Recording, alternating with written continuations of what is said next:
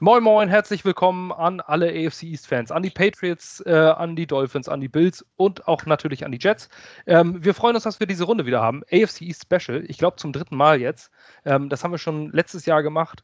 Ähm, unglaublich glücklich, dass wir wieder zusammengekommen sind, gerade zum Start der Saison. Es geht los. Die Miami Dolphins in Form von Toby Clark sind da ähm, für ähm, den Dolphins Drive Podcast alles, äh, was das Herz begehrt rund um die Dolphins deutsche Sprache, findet ihr dort. Ähm, guckt auf Twitter, guckt auf Facebook, dort findet, sie eigentlich, findet ihr sie eigentlich überall. Die Patriots Nation aus Hannover in Form von Frank ist da, wie die letzten Male auch. Ähm, ein kleiner, feiner Fanclub direkt aus Hannover, ähm, nicht irgendeine äh, Kopfgruppe, wo man nicht weiß, wer wer ist, sondern die wohnen sogar zusammen. Ähm, ja, soweit kann es gehen. Ähm, Bills Mafia, David ist da. Moin und auch mal tatsächlich vielleicht sogar vom, äh, vom, äh, von der Spitze der AFC East. Darauf, dafür wird er ähm, zum Ende vielleicht nochmal kommen. Und John aus unserer Redaktion von der Gangrene Germany. Moin. Ich bin Basti. Ähm, ich bin auch für die Gangrene Germany aktiv. Ähm, ich glaube, ich weiß nicht, David, findet man dich bei Twitter oder euch bei Twitter irgendwie? Ich meine, die Bilds ähm, Ja, so, wir fangen da langsam an, also so ganz vorsichtig. Alles klar. Aber wir wollen jetzt hier nicht großartig Werbung für Twitter-Accounts machen, sondern wir wollen über die AFC East sprechen, die das erste Mal nicht glasklar festgelegt äh, ist von Anfang an und ähm, man dann sagt danach 2, 3, 4, da gucken wir mal, wer die Plätze unter sich ausspielt. Ähm, deswegen ist es vielleicht jetzt auch gerade hochinteressant, auch für Fans nicht aus der AFC East. Es hat sich nämlich grundlegend was geändert ähm, das dunkle Imperium, der Todesstern, ist gefallen. er ist äh, angekratzt. Ähm, zumindest Tom Brady ist nicht mehr da. Ähm, das macht die Situation anders. Cam Newton ist jetzt der Quarterback, aber da kommen wir nachher auch zu. Ähm, erstmal bin ich äh, unheimlich froh, dass ihr alle da seid. Vielleicht habt ihr noch ein paar eigene Worte zu eurer Fangruppe, zu euch selbst. Äh, Tobi, fangen wir an. Ähm, ja, also an diejenigen, die es mit den Dolphins in Deutschland halten seid gespannt. Ich kann nicht allzu viel verraten, weil ich da nicht beteiligt bin, aber es wird in den nächsten drei, vier Wochen etwas Größeres zu vermelden geben. Dann sieht man mich, dann sieht man mich auch seltener und äh, mich hört man dann nur noch im Dolphins Drive Podcast. Aber was da kommt, seid gespannt. Gesichts-OP oder was? Äh, nee, ich, äh, ich gebe einige meiner Kompetenzen wahrscheinlich ab. Aber das ist auch nicht so schlimm. Ich habe immer noch genug. Also da wird man sicher was Interessantes kommen. Folgt ihm auf jeden Fall auf Twitter. Bei Tobi es, äh, lohnt es sich immer. Ähm, David, Bills Mafia, wie seid ihr überhaupt strukturiert? Wer, wer seid ihr in Deutschland? Wie viel seid ihr? Also die Facebook-Gruppe sind jetzt so gut über 300. Da mögen andere drüber lächeln. Aber ähm, die Bills waren halt lange nicht so das Team to watch bisher. Also da musste man schon wirklich die hard hardcore sein.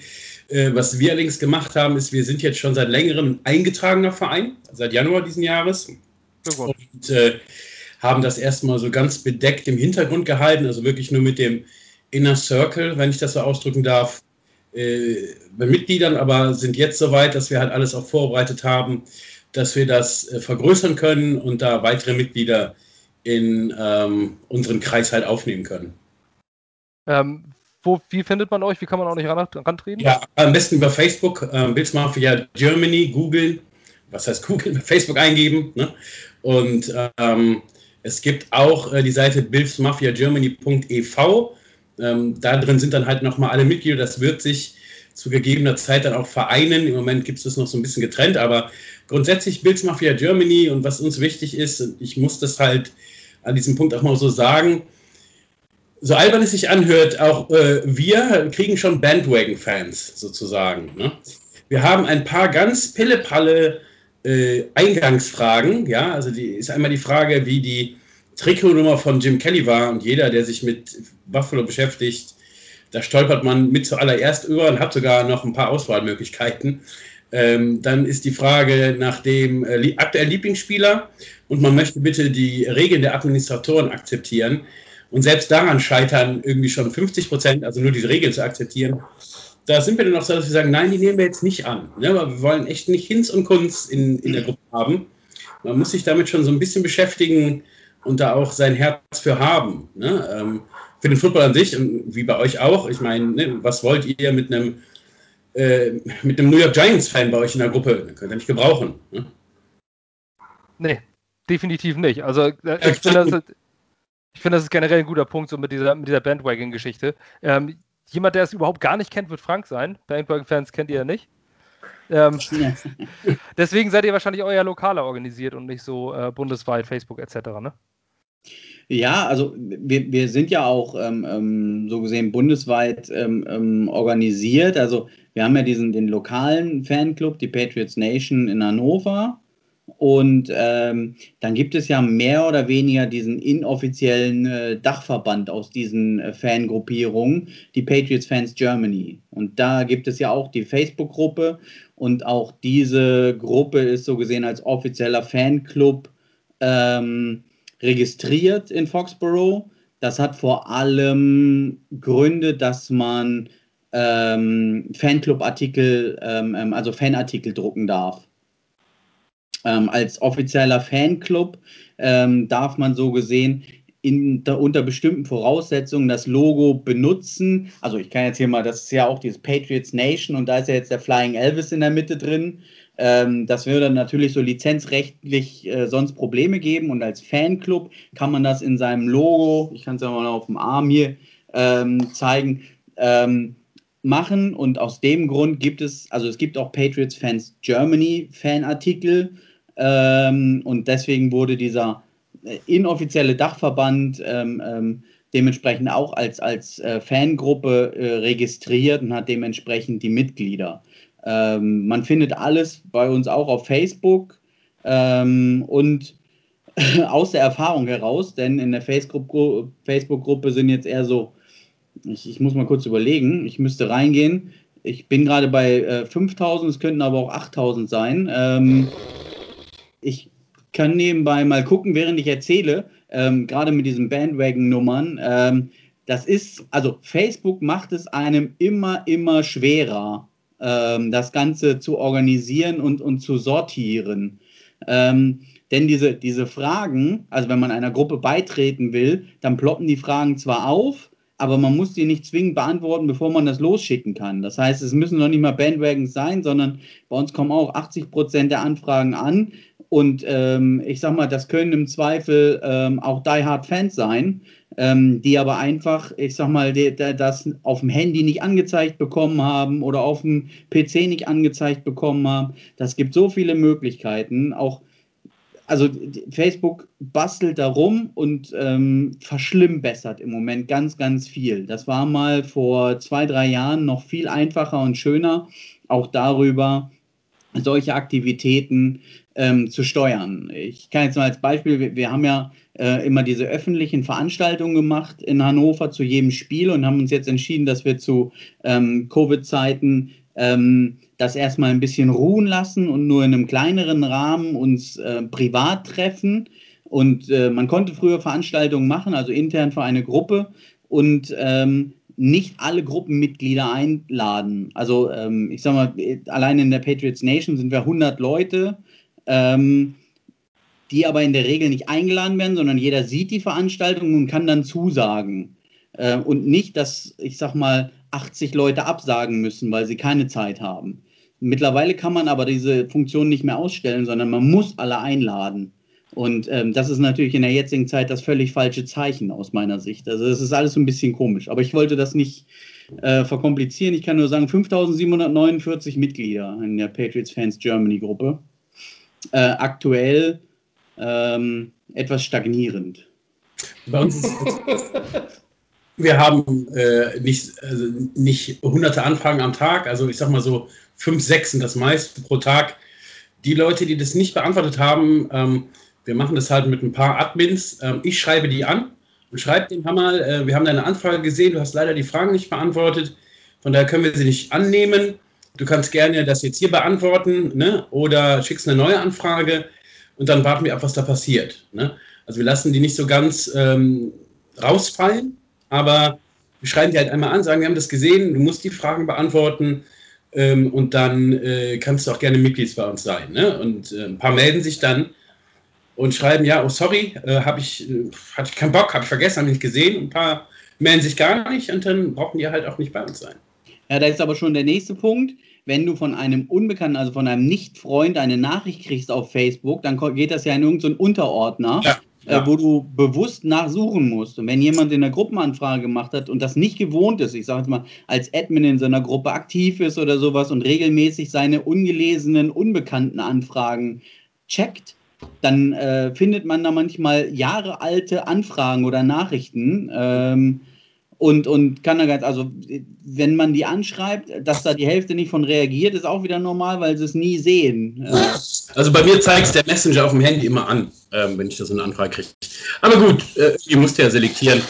Ähm, dann ist es halt so. Ne? Dann ja, verlierst du. Ja, sch schlussendlich ist es ja auch so, dass man ähm, das wenn jemand wirklich dabei sein will, dann äh, wird er sich nicht damit abkanzeln lassen, wenn nur einmal kurz nicht die Gruppen, Gruppenbeitritt angenommen wurde. Ähm, dann meint jemand das auch nicht wirklich endgültig ernst. Dann schreibt er nochmal irgendjemand an oder fragt nochmal, wenn er dabei sein will. Ähm, bei uns lief das ja ähnlich, John. Ähm, du bist jetzt äh, wieder in der Redaktion. Du warst von Tag 1, als wir diese Newsseite geöffnet haben, dann äh, eine Zeit lang äh, durch private Gründe verhindert. Jetzt bist du wieder da. Ähm, was machen wir hier? Ja, also ich bin von der Gang, oder wir, eigentlich Basti ja auch, äh, wir sind von der Gang Green Germany. Das ist eine, das gliedert sich eigentlich in zwei unterschiedliche ähm, Bereiche. Zum einen gibt es da den Gang Green Germany e.V., das ist ein eingetragener Verein. Ähm, ist, meine ich, auch der größte Verein von Jets-Fans in Deutschland. Ähm, der einzige. Dann, ja, und der einzige. Also die Konkurrenz ist nicht wirklich groß. Also automatisch auch der kleinste. Ja, genau. Also wir sind, wir sind voller, wir, haben, wir sind sehr vielseitig. So. Und der äh, Beste. Und dieser Verein, der macht ganz viele tolle Sachen, gerade für Jets-Fans, ähm, die eben ein bisschen dabei bleiben wollen, die viele, äh, die andere Gleichgesinnte aus Deutschland kennenlernen wollen. Da werden unter anderem USA-Reisen organisiert, da werden ähm, Vereinstreffen organisiert, etc. pp. Und dann gibt es noch die Gang Germany ähm, Website oder News-Site, wie auch immer man das bezeichnen möchte. Angefangen hat das Ganze mit einer kleinen Facebook-Seite und drei Admins, ähm, die dann eben ab und zu mal äh, gepostet haben, wenn der ein oder andere Hansel gecuttet wurde oder dann eben doch jemand wieder dazu kam. Mittlerweile sind, ist das doch ein relativ großes Projekt, ähm, auch einsehbar unter ganggreengermany.de. Ähm, genau, wir haben einen guten Stamm an Redakteuren, eine große Redaktion eigentlich für so eine Seite, posten auch fast täglich. Ähm, genau, entgeht eigentlich auch dem, also wenn man, ich sag mal, gerade in der Offseason gut informiert sein möchte und die ein oder andere Roaster-Bewegung dann doch mal etwas genauer analysiert haben möchte oder so, dann ist man bei uns definitiv richtig. Genau, da hast du regelmäßige Podcasts und alles, also wir bieten da definitiv was. Wenn ihr an den ähm, am Verein Gangrene Germany e.V. interessiert seid, ähm, könnt ihr auch erstmal in die äh, Facebook-Gruppe Gangrene Germany, da kann jeder rein, das ist keine vereinsinterne Gruppe. Ähm, und schreibt doch mal einfach jemanden an. Da ist es alles vermerkt, wer im Vorstand ist. Ähm, fragt einfach mal nach und der Verein wird sich demnächst auch über die Website präsentieren. Da habt ihr auch eine bessere Zugangsmöglichkeit dazu. So, das waren äh, die Vorstellungen von uns. Jetzt wisst ihr zumindest, wer wir sind wo ihr uns erreicht, äh, wenn ihr Fans für den entsprechenden Verein seid. Wir als Jets haben nicht mit Bandwagon-Fans zu, äh, zu kämpfen. Ich weiß nicht, ob es irgendjemanden überrascht, aber seit Max Sanchez weg ist, ist alles nicht mehr so, wie es mal war. ähm, kommen wir zur Offseason. Ähm, und zwar wollen wir mal ein bisschen gucken. Ähm, Draft machen wir danach. Erstmal wollen wir gucken, Free Agency, ähm, wo ist mal unser Team besser aufgestellt, schlechter aufgestellt aus der eigenen Perspektive. Wir müssen nicht jeden einzelnen Neuzugang, äh, klar, manche sind nicht die bedeutenden, aber es gibt dann ja doch schon äh, eklatante ähm, Veränderungen. Ähm, und die eklatanteste, die haben wir vorhin schon angesprochen, deswegen würde ich jetzt da auch gleich bei den Patriots anfangen. Ähm, wo hat sich das Team verschlechtert, wo verbessert? Ähm, mit dem Verschlechtern würde ich hier anfangen. Ja, also ähm, und ich nehme verbessert ähm, vorweg, äh, weil nämlich gar nicht. ähm, durch den Abgang von Tom Brady ähm, hat es natürlich jetzt erstmal eine, eine, eine Riesenlücke in dem ganzen Konstrukt, sage ich mal, was damit verbunden war, die letzten 20 Jahre gerissen. Ähm, wir haben ja dann lange äh, geplant, mit, mit Stidham einfach weiterzumachen und eine der neuen Verpflichtungen, Brian Hoyer, der zum dritten oder vierten Mal bei uns ist, äh, in die Saison zu gehen. Ähm, und so gesehen die, die, die, die, ja, die ganz kleinen Brötchen zu backen. Ähm, darüber hinaus äh, haben wir ja mehr oder weniger jedes Jahr eine recht hohe Fluktuation, das heißt Abgänge. Es ist ja ähm, die Regel, dass ähm, die Patriots nicht die dicken Verträge raushauen, sondern ähm, eher Free Agents ziehen lassen, damit sie woanders den großen Vertrag unterschreiben. Und das war auch in diesem Jahr ähm, wieder ähm, so.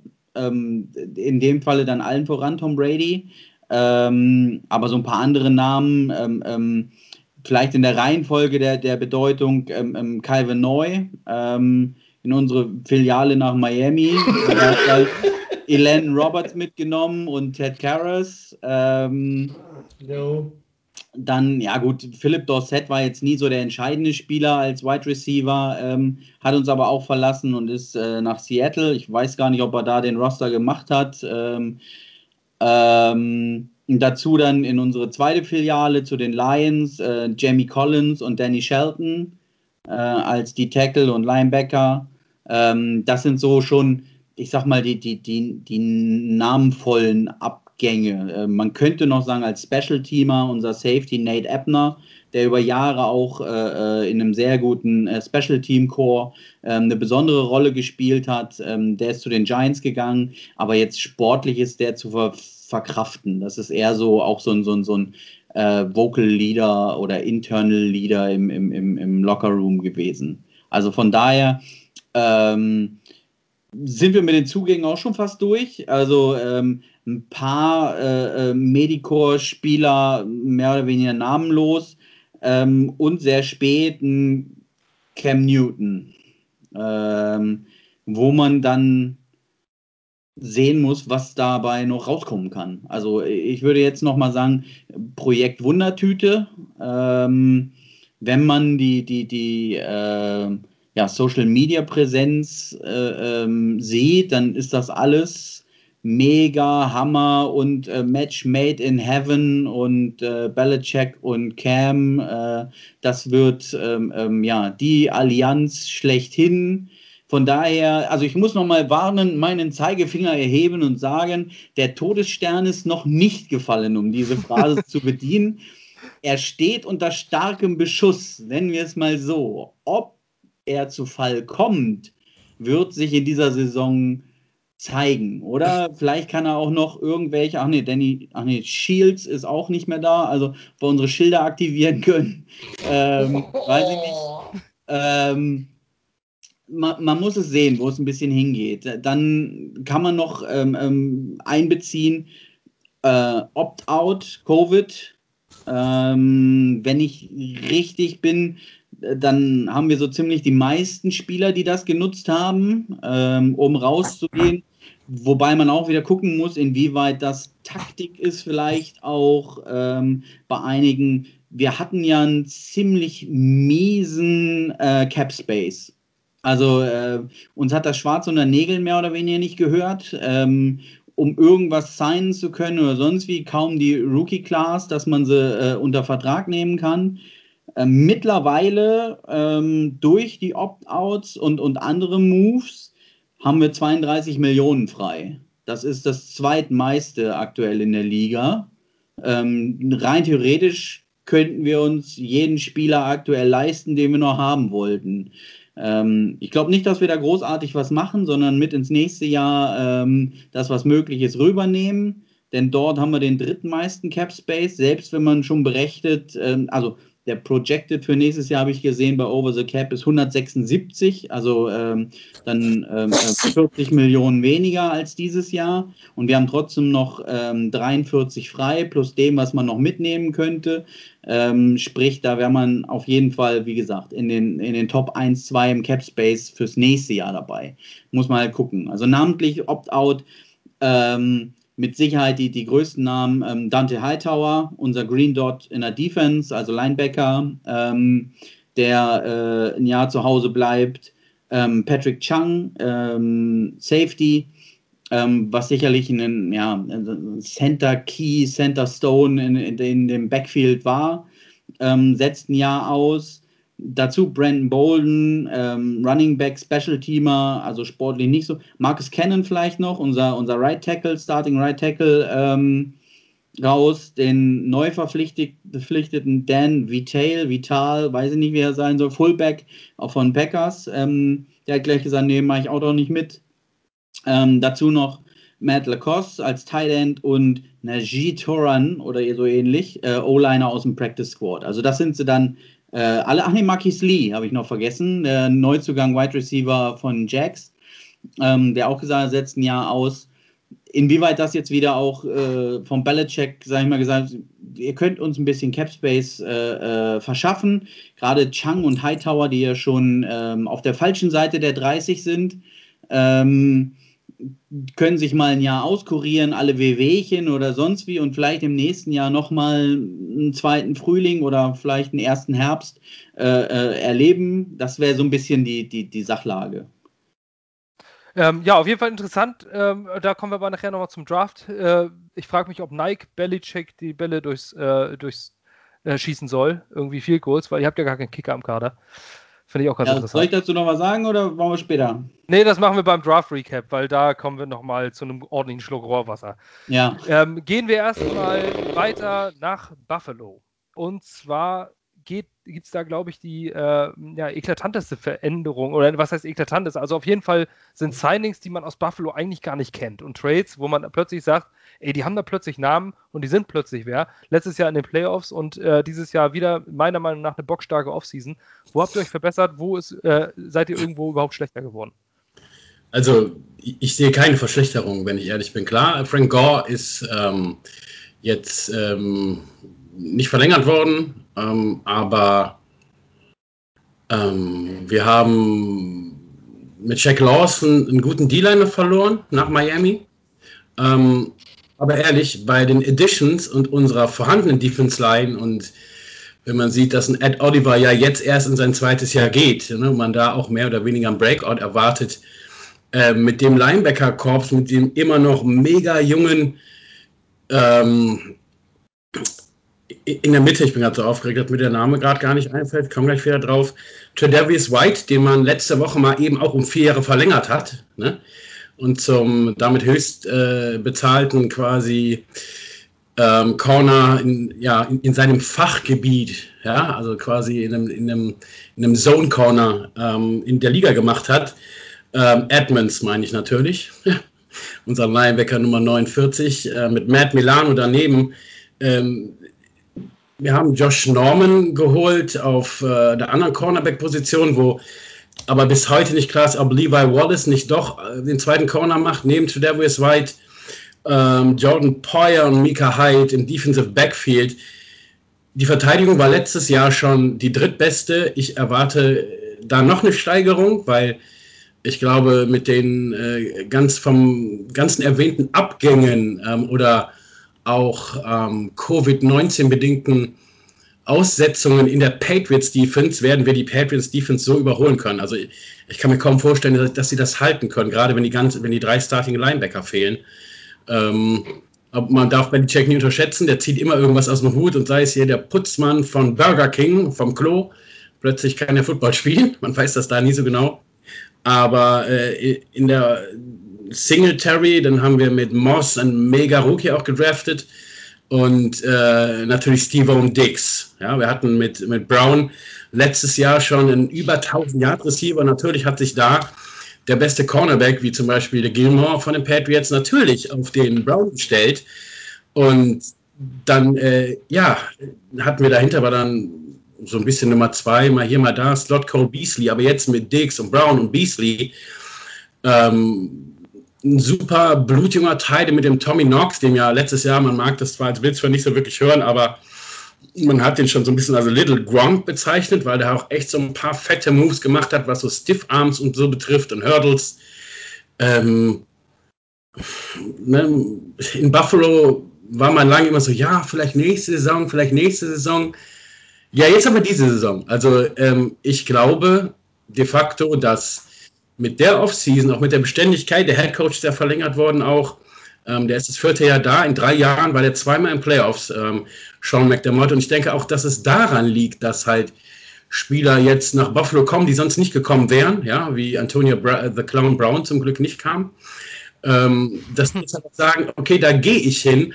Auf der anderen Seite habe ich schon das Gefühl, dass die Bills ähm, und Brandon Bean wirklich auch Spieler aussuchen, die passen, ja, die sowohl menschlich in dieses in diese, diese Zone Buffalo und in die Area Buffalo und zu dem Team passen. Ähm, mit, mit den Änderungen, die es bei uns in der Conference gegeben hat, darf dieses Jahr äh, die, die Krone der FC East nur über die Bills gehen. Das ist meine ganz klare Meinung. Ich denke, das sehen ziemlich viele so. Also man sieht es auch aus den Power Rankings etc. Ähm, und ich glaube, viele, äh, viele würden dir sogar hier zustimmen. Ähm, natürlich sieht jeder sein Team tendenziell manchmal ein bisschen weiter oben, als es äh, manche andere tun, aber ich gehe zumindest damit d'accord. Ähm, kommen wir von etwas weiter oben zu AFCs zu etwas weiter unten und äh, äh, vielleicht zur Treppe nach oben, denn dort steht Miami. Ähm, hat schon ein paar Stufen genommen, zumindest letzte Saison.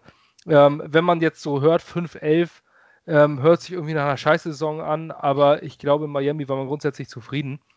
Ähm, zumindest mit dem Material, was man hatte, eine historisch schlechte Offensive Line und trotzdem äh, geleistet, ähm, am Ende Spiele zu gewinnen und die Patriots äh, von einem, vom Thron runter zu kegeln, zumindest was in die Playoffs reingeht. Ähm, ein beeindruckender Sieg. Tobi, wo, wo habt ihr euch verbessert, wo habt ihr euch verschlechtert? Was hat sich im Kader getan? Also ähm, verschlechtert ähm, in der Hinsicht eigentlich eher nicht. Das, was Miami verloren hat, ist in erster Linie Erfahrung. Also der Kader ist massiv verjüngt. Ähm, Im Roster steht ein Spieler über 30. Das ist der allseits bekannte ähm, Ryan Fitzpatrick, der immer noch spielt und der auch immer noch starten soll. Von daher, das ist der einzige, der über 30 Jahre ist. Da hat man ein bisschen was verloren, aber ansonsten war der Kader im letzten Jahr so runtergebrochen und so auf einen drastischen Rebuild ausgelegt, dass, da nicht, dass es da nicht mehr schlechter ging in, in der Hinsicht.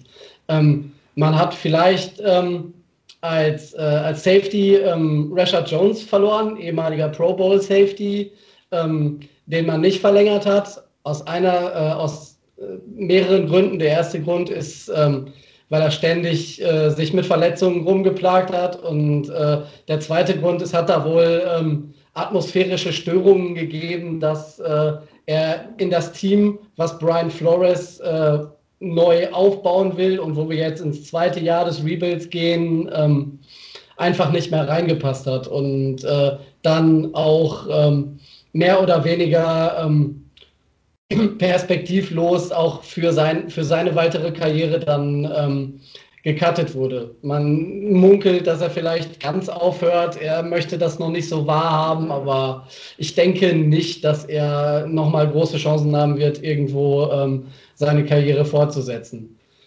Dann bei den Free Agent Signings, einige Namen habt ihr ja schon genannt. Also wir haben uns mal wieder ähm, großartig in Boston bedient, ähm, eben mit den angesprochenen Calvin Neu und äh, Landon Roberts als, äh, als Linebacker. Wir haben für den, für den Pass Rush, der letztes Jahr auch historisch schlecht war, ähm, aus, äh, aus Buffalo den angesprochenen Jack Lawson geholt.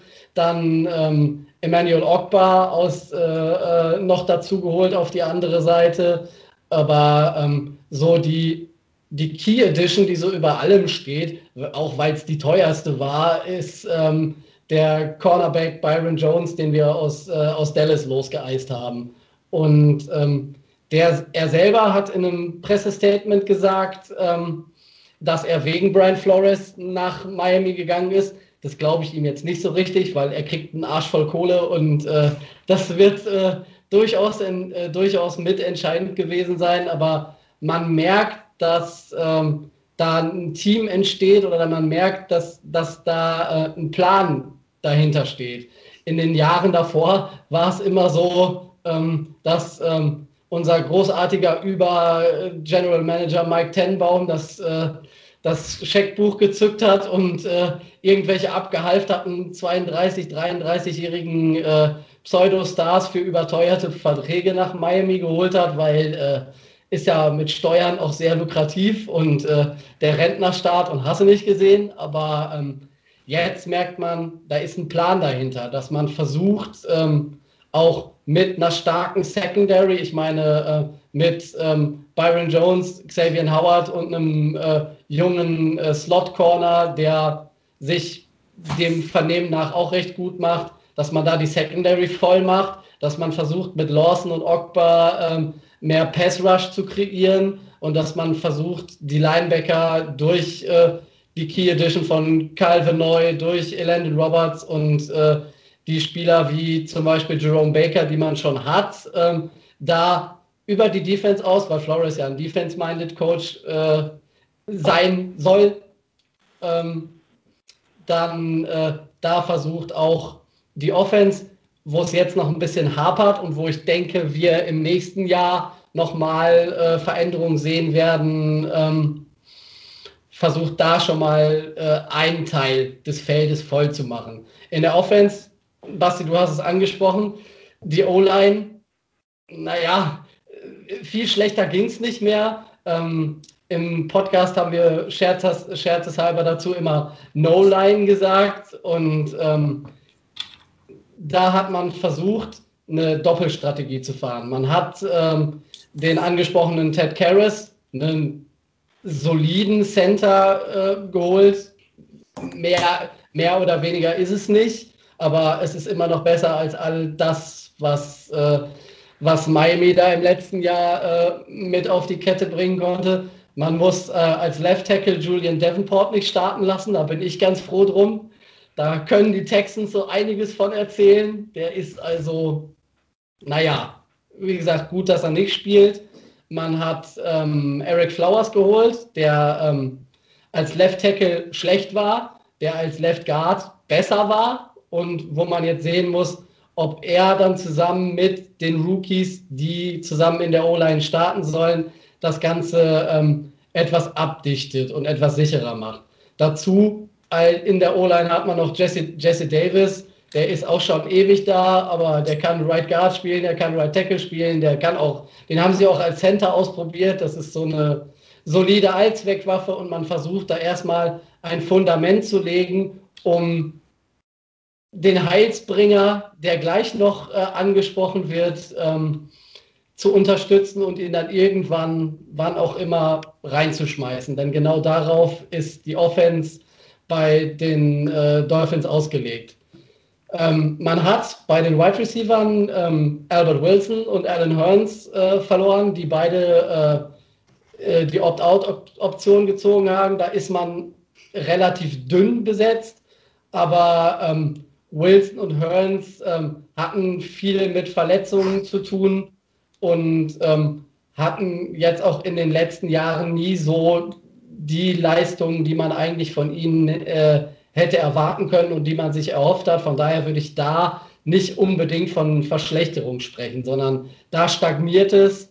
Aber das ist jetzt eine persönliche Meinung von mir. Wide Receiver steht äh, im nächsten Jahr in der nächsten Free Agency und im nächsten Draft wahrscheinlich massiv mit auf dem Wunschzettel. Ähm, ähnlich sieht es auch bei den Jets aus. Erstmal vielen Dank für diese Takes. Ähm, Darf wir haben kurz einwerfen, ja, wenn, wenn ich einmal unterbreche. Letztes Jahr war es im Podcast ja so, dass wir uns teilweise fürchterlich verhauen haben, weil wir das vor dem Final Cut gemacht haben und dann Jungs wie LeSean McCoy beispielsweise ähm, Buffalo ne, und ich, ja, LeSean McCoy, hurra, hurra, äh, LeSean McCoy, tschüss. Ähm, von daher habe ich gerade hier nebenan bei mir am Fernseher läuft halt äh, die NFL, ne? Ähm, und da wurde gerade gemeldet, dass die Patriots ähm, äh, Defense Tackle Bo Allen und Running Back Damian Harris auf Injured Reserve gesetzt haben und dazu Linebacker Cash Malua und Running Back JJ Taylor aus ihrem Practice Squad in den aktiven Kader gezogen haben. Nachdem wir letztes Jahr so weit weg waren von der Aktualität, möchte ich jetzt so weit es geht up to date sein und dann nochmal eben den Ball rüberspielen und sagen, bedeutet äh, die, ja, das Injury Reserve von Damian Harris irgendwas für euch? Patriots? Ja, also, also so, so, neu ist die News nicht. Ähm, ich glaube, sie ist von äh, vorgestern, gestern? aber mindestens ja. von gestern. Ähm, 7. September. Ja, gestern. Also, aber das ist also, besser, als wir letztes Jahr waren. nee, das äh, sollte nicht als Vorwurf rüberkommen. Ich, ich wollte nur sagen, ähm, ja, das ist so ein bisschen, jetzt können wir wieder diese Kicker-Situation beleuchten. Also ähm, es, es war ja schon alleine, dass, dass die Patriots in ihrem äh, 53-Man-Roster vom Samstag nach Abend ähm, so gesehen keinen Kicker drin hatten, dass sie sowohl Nick Folk als auch äh, Justin Rohrwasser ähm, erstmal entlassen haben. Das hatte genau den Grund, ähm, damit Bew Allen und Damien Harris im Active Roster sind, ähm, damit sie hinterher auf Injured Reserve kommen und damit sie nicht gecuttet werden müssen. Ähm, weil die kannst du ja nur auf Injured Reserve packen, wenn sie im Active Roster waren. Ähm, von daher ist das einzig Überraschende, dass so gesehen jetzt noch kein Kicker hochgezogen wurde, sondern ähm, beide im Practice Squad gelandet, ne? Also das haben wir jetzt ja nicht genau, gesagt. Genau, genau, Die sind beide im Practice Squad und das jetzt so gesehen der JJ Taylor als, als Running Back ähm, hochgezogen wurde als Damien Harris Ersatz äh, und nicht eine von diesen Stellen äh, für den Kicker genutzt wurde. Aber ja, mehr dazu glaube ich später, wenn wir auf das Thema nochmal kommen. Ähm, ich wollte es ja, nur mal genau. aktuelle und dann, damit zurück zur Lück. Ähm, nein, ich, also ne, meine Co-Moderation gebe ich sofort wieder ab und äh, gebe zurück an dich, Basti. Ja. Das ist gut, darf, ich, darf ich vielleicht noch was ergänzen? Logo. Ja. Asche über mein Haupt, ich habe die Veränderung auf Running Back vergessen. Wir haben äh, ja auch das äh, historisch schlechte Running Game äh, reichlich umgestellt. Zu äh, Caleb Ballard werden wir vielleicht gleich noch kommen. Äh, wo der jetzt in Zukunft spielen wird, ist ja fraglich. Aber wir haben uns als neuen Starting Running Back äh, Jordan Howard geholt, der zwar Verletzungsprobleme hat, aber der ein massives Upgrade zu dem ist, was äh, Miami im letzten Jahr hatte. Zu ähm, Matt Breeder, der im Rahmen des Drafts ja auch noch in Miami gelandet ist, würde ich dann gleich noch mehr sagen. Auf jeden Fall äh, zwei Namen, die in, der, äh, die in der Vergangenheit zumindest schon mal was geleistet haben. John ja. Howard war ich eigentlich auch ein großer Fan von Pure Runner. Ähm, interessanter Spieler. Ähm, fand ich ein bisschen ähm, unterbewertet äh, in der Free Agency vom Namen her. Ja. Die Jets, äh, John, die Jets äh, haben auch ein großes Problem mit Opt-out und da gibt es einen ganz großen Namen, der uns massiv schwächt und äh, du kannst ja mal überlegen, wer ja es ist und warum ausgerechnet Josh Doxson. ja, also die Jets. Die Jets sind dieses Jahr das erste Mal Spielzeug von unserem neuen GM geworden, der zwar faktisch schon letzte Offseason da war, allerdings relativ spät verpflichtet wurde. Das ist Joe Douglas, vorher ähm, Vice President in ähm, Philadelphia, also Backup zum ähm, sozusagen äh, zweiter, was Verpflichtungen angeht, äh, bei den Phillies. Ähm, jetzt, äh, Entschuldigung, nicht bei den Phillies, sondern in Philadelphia bei den Eagles. Ähm, da ist kurz ein bisschen Baseball mit reingerutscht. Ähm, der ist jetzt bei den Jets, der hat sich ein bisschen ausgetobt und der hat sich mal so ganz anders ausgetobt als unser vorheriger GM Mike McKagan. Ich fange jetzt einfach mal mit der normalen Offseason an. Ich möchte gerade gar nicht groß den Kader der Jets analysieren, weil so viel gibt es da nicht zu analysieren. Ich werde euch einfach kurz erzählen, was sich am wichtigsten verändert hat. Das sind nicht alle Veränderungen, sondern die, die am signifikantesten sind und die den meisten Einfluss auf die Jets haben. Opt-outs. Einer tut sehr weh und das ist leider nicht Josh Doxson, sondern das ist CJ Mosley. CJ Mosley, warum hat man von dem letztes Jahr jetzt nichts gehört? Ganz einfach, da war er verletzt. Aber davor in Baltimore hatte er ein Jahr, das unglaublich war. Er war einer der konstantesten Spieler. Bevor er zu den Jets gegangen ist, hat er, ich glaube, ein einziges Spiel äh, verpasst in seiner kompletten Karriere. Muss man sich mal angucken. Er wurde massiv overpaid dafür, dass er jetzt in New York spielt ähm, hat einen 17 Millionen pro Jahr Vertrag bekommen, ähm, konnte bislang aber nicht aufs Feld und wird das auch dieses Jahr nicht tun, weil er die Opt-out-Klausel gezogen hat. Ähm, Covid, ähm, also related to Covid. Ähm, der zweite Opt-out ist tatsächlich Josh Doxson, der ein bisschen wehtut, einfach weil wir ein bisschen dünne auf Wide Receiver sind. Ähm, Josh Doxson ist ein erfahrener, also ist ein Veteran, der war auch schon mal gut in Washington, hätte man sehen können, was der hätte geliefert, wenn der gespielt hätte, aber der ist ebenfalls raus. Aber wie gesagt, CJ Mosley, Captain der Defense, ausgeoptet. Da können, das wird, glaube ich, die drei der fünf Anwesenden sehr freuen. So, wo hat sie, haben sich die Jets denn verbessert? Das, ist, das kann man auch relativ schnell abhaken. Und zwar habe ich die Verbesserung bei den Jets in zwei Untergruppen aufgeteilt. Einmal die Verbesserung aufgrund von Free Agent Signings, einmal die Verbesserung aufgrund von Verletzten, die aus dem Lazarett zurückkehren. Wir hatten letztes Jahr viele Langzeitverletzte und eine Position, die trotz dem Opt-out von CJ Mosley tatsächlich besser geworden ist, allein dadurch, dass ein anderer Mann zurückkommt, ist Mittellinebacker. Und zwar Avery Williamson, der Ex-Tennessee Titan, der vorletztes Jahr unser Leading Tackler war und da hinten in der Defense ordentlich die gegnerischen Offens zum Verzweifeln gebracht hat, der kommt zurück.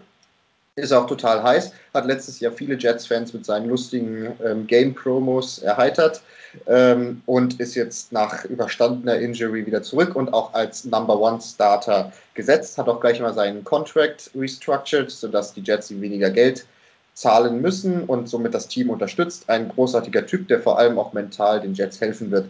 Außerdem Tight End. Wem von euch sagt Christopher Herndon IV noch etwas? Das ist tatsächlich sein voller Name. Meistens wird er einfach Chris Herndon genannt. Third Year Tight End ist ähm, hatte in seinem ersten Jahr eine unglaublich gute Saison für einen Rookie Tight End, hat eine schöne ähm, Chemistry mit, äh, also eine schöne Chemie, man verzeiht mir die englischen Ausdrücke, mit, ähm, mit Sam Darnold entwickelt, war letztes Jahr leider bis auf ein Spiel verletzt, konnte also nicht wirklich ähm, was ausrichten, hat aber, wie gesagt, vor zwei Jahren hinter Mark Andrews aus Baltimore somit das beste Jahr unter den Rookie Titans gehabt. Und nach den Reports aus dem Training Camp, äh, wenn man den Glauben schenken kann, dann ist diese Chemie auch weiterhin bestehend. Und Sam Darnold hat dann ein Safety Blanket, ein Sicherheitsziel, das er hoffentlich oft anwerfen wird. Ich bin ja sowieso so ein kleiner Tight End Freak und da, deswegen freut mich das ähm, besonders. Ja, ähm, Off-Season technisch ähm, wäre es denn dazugekommen? Wo haben wir uns da verbessert? Durch Zugänge. Einmal auf Cornerback. Ähm, es ist kein Geheimnis, dass von unseren Safeties abgesehen ähm, die Defensive Backs der Jets nicht gerade mit Ruhm bekleckert haben letztes Jahr. Da haben wir vor allem Pierre Desir ähm, bekommen aus von den Indianapolis Colts. Ist ein Veteran, 28 oder 29 Jahre alt, müsste ich jetzt lügen, wenn ich es euch genau sagen würde. Ich meine 29 schon aber ein solider Outside Corner, der ähm, dort versuchen wird, ähm, Stefan Dix, Julian Edelman etc. pp. in Schach zu halten. Ähm, außerdem wird Bless Austin die komplette Saison starten, außer er, ähm, also er legt einen ein nach dem anderen, aber so ist es zumindest mal vorgesehen. Bless Austin ist ein letztjähriger Draftpick, der Mitte bis Ende der Saison dazugekommen ist zu den Jets, also gestartet hat nachdem er anfangs verletzt war. ähm, und der wird jetzt die komplette Saison spielen, vermutlich, sofern, wie gesagt, Verletzungen und ähm, Rosterbewegungen das möglich machen. Und in den setzen viele große Hoffnungen. Ist ein guter Mann, war im College sehr gut, ist aufgrund seiner Verletzungen im Draft gefallen. Muss man mal gucken, was der so macht. Aber allein die Tatsache, dass der anstatt von Morris Claiborne startet, ist schon mal eine Verbesserung. Truman Johnson. Morris Claiborne war ein Jahr vorher. Äh, Truman Johnson, Entschuldigung. Natürlich. Ähm, ja, und die, das größte Makeover hat die O-Line bekommen. Die war, ja, der Begriff No-Line, der gefällt mir eigentlich sehr gut. Also die Jets haben ordentlich gerüttelt an der O-Line. Joe Douglas, unser GM, ist ein ehemaliger O-Line-Spieler, hat auch gesagt, er wird sich in der Offseason auf die Offensive Line konzentrieren. Hat er gemacht und hat unter anderem als mit wichtigsten Signing Conor McGovern, den Ex-Center der Denver Broncos, geholt. Ein solider bis guter Center, der eigentlich sehr konstant spielt und bei dem wenigstens mal die Snaps bei Sam Darnold ankommen, was man bei Ryan Khalil nicht für garantiert nehmen konnte. No bad blood though. Ähm, des Weiteren kam, ähm, kam Josh Fent aus Washington, der war da ein bisschen pissig, weil er nicht auf Starting Left Tackle gesetzt wurde bei den Jets. Ist er auch nicht Starting Left Tackle, sondern Starting Right Tackle, aber scheint ihm besser zu schmecken. Washington äh, ist zwar richtig, aber äh, im Start Washington, Seattle. Aus Seattle. Ja, genau. Ähm, Habe ich, hab ich Washington gesagt? Entschuldigung, Seattle Seahawks natürlich. Aber Washington ähm, ist nicht falsch. ja, es war alles geplant. Nee. Und dann steht noch Greg Van Roten, ein Guard, ehemaliger Carolina Panther, der vermutlich Brian Winters 1 zu 1 ersetzen wird. Aber den wohl größten O-Line-Zugang, über den werde ich später noch sprechen, wenn es um den Draft geht. Da will ich auch gar nichts groß vorwegnehmen. Deswegen noch ganz kurz, damit wir weitermachen können, Abgänge, die am meisten schmerzen bei den Jets. Auch die hat es gegeben Ich fange jetzt mal mit dem an, der mir persönlich weniger wehtut, und das ist Robbie Anderson. Der hat die Biege gemacht nach ähm, Carolina. Ja, der war, ähm, wie, ja, Robbie Anderson hatte seine Big Plays. Robbie Anderson ist ein umstrittener, aber auch ein umstrittener Charakter gewesen. Er hat eine, ähm, er hatte immer mal wieder so flashy Plays, ähm, aber sein Problem war die Konstanz. Also der hat nicht konstant, konstant geliefert, wollte am Ende zu viel Geld und deswegen hat Joe Douglas ihm mehr oder minder gesagt, don't let the door hit you on your way out. Der sitzt jetzt in Carolina, schauen wir mal, was er da machen kann. Und in einem ja, kann man schon sagen, Blockbuster-Trade, für den ich Joe Douglas absolut liebe, obwohl es mir um den Spieler ein bisschen leid tut, ist Jamal Adams nach Seattle gegangen.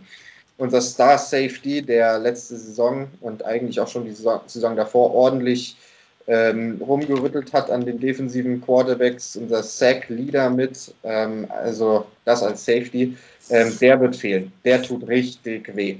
Ähm, da gab es Probleme mit dem Contract, ob man da jetzt auf der Seite der Jets ist oder auf der Seite der äh, Seite von Jamal Adams, mag mal dahingestellt sein. Das ist jedem selbst überlassen. Auf jeden Fall spielt er jetzt für die Seahawks. Wir haben dafür ein sogenanntes Kings Ransom zurückgekriegt, eine Kompensation, die schon fast Quarterback-würdig ist. Ähm, zwei First-Round-Picks unter anderem. Also lässt sich sehen der Trade. Das waren so die wichtigsten Bewegungen in der Offseason bei den Jets das war die Offseason Free Agents und äh, wir gehen dann direkt weiter zum Draft und da würde ich gleich in Buffalo anfangen.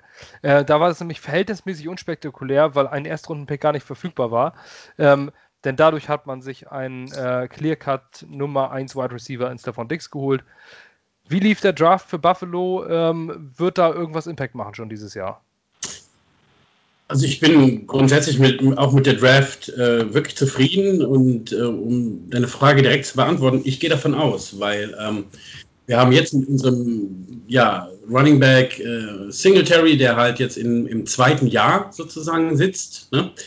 ähm, also letztes Jahr seine Rookie-Season hatte ähm, hinter Frank Gore und da schon gut ausgesehen hat und einen hohen Laufdurchschnitt von 4,6 Yards pro Carry hatte, der braucht natürlich auch äh, noch ein Backup. Wir haben TJ Yeldon, ähm, den sehe ich aber eher, was er auch schon letzte Saison war, als ja, das ist ein, ein Pass-Catching-Running Back eher. Ne? Der ist nicht für die harten Yards durch die Mitte zu gebrauchen. Ich glaube, da berichtet er in der Mitte durch, wenn man das mit ihm versucht. Äh, man hat Zach Moss gedraftet und dieser Zach Moss, ähm, was man da im Camp gesehen hat, klar, hatten wir keine Preseason-Spieler, hatte ja niemand und wir alle können nur auf die Videos vom Camp gucken, auch wenn dann da Offense gegen Defense und auch in Buffalo haben sich mal äh, in so einem Scrimmage ordentlich gekloppt, ähm, was ich gar nicht schlecht finde, wenn man sich danach wieder einkriegt, weil ne, man wirklich merkt, dass da das Beef dahinter ist. Das muss auch mal sein. Das kenne ich auch aus meiner eigenen Erfahrung äh, als Footballtrainer. Ähm, Gerade die Trainingseinheiten, wo Beef drin war, also wo die Leute auch echt mal an die Gurgel gegangen sind, die Spiele danach waren immer die besten ne? weil man da gesehen hat, dass die Leute halt am motiviertesten waren. Aber wie gesagt, also Zach Moss ähm, wird auf jeden Fall einen Impact haben diese Saison. Und ähm, ich gehe auch davon aus, dass äh, DJ, äh, Defense End AJ Ipenisa von äh, den Iowa Hawkeyes auch einen Impact haben wird. Ähm, ich halte den für, der war ja der, also der erste Pick der Bills an ähm, Pick 22 ähm, in der zweiten Runde, also der 54. insgesamt. Ich halte den für, für da für einen Stil. Ich glaube, dass das zu dem Zeitpunkt der beste verfügbare Spieler auf dem gesamten Draftboard war.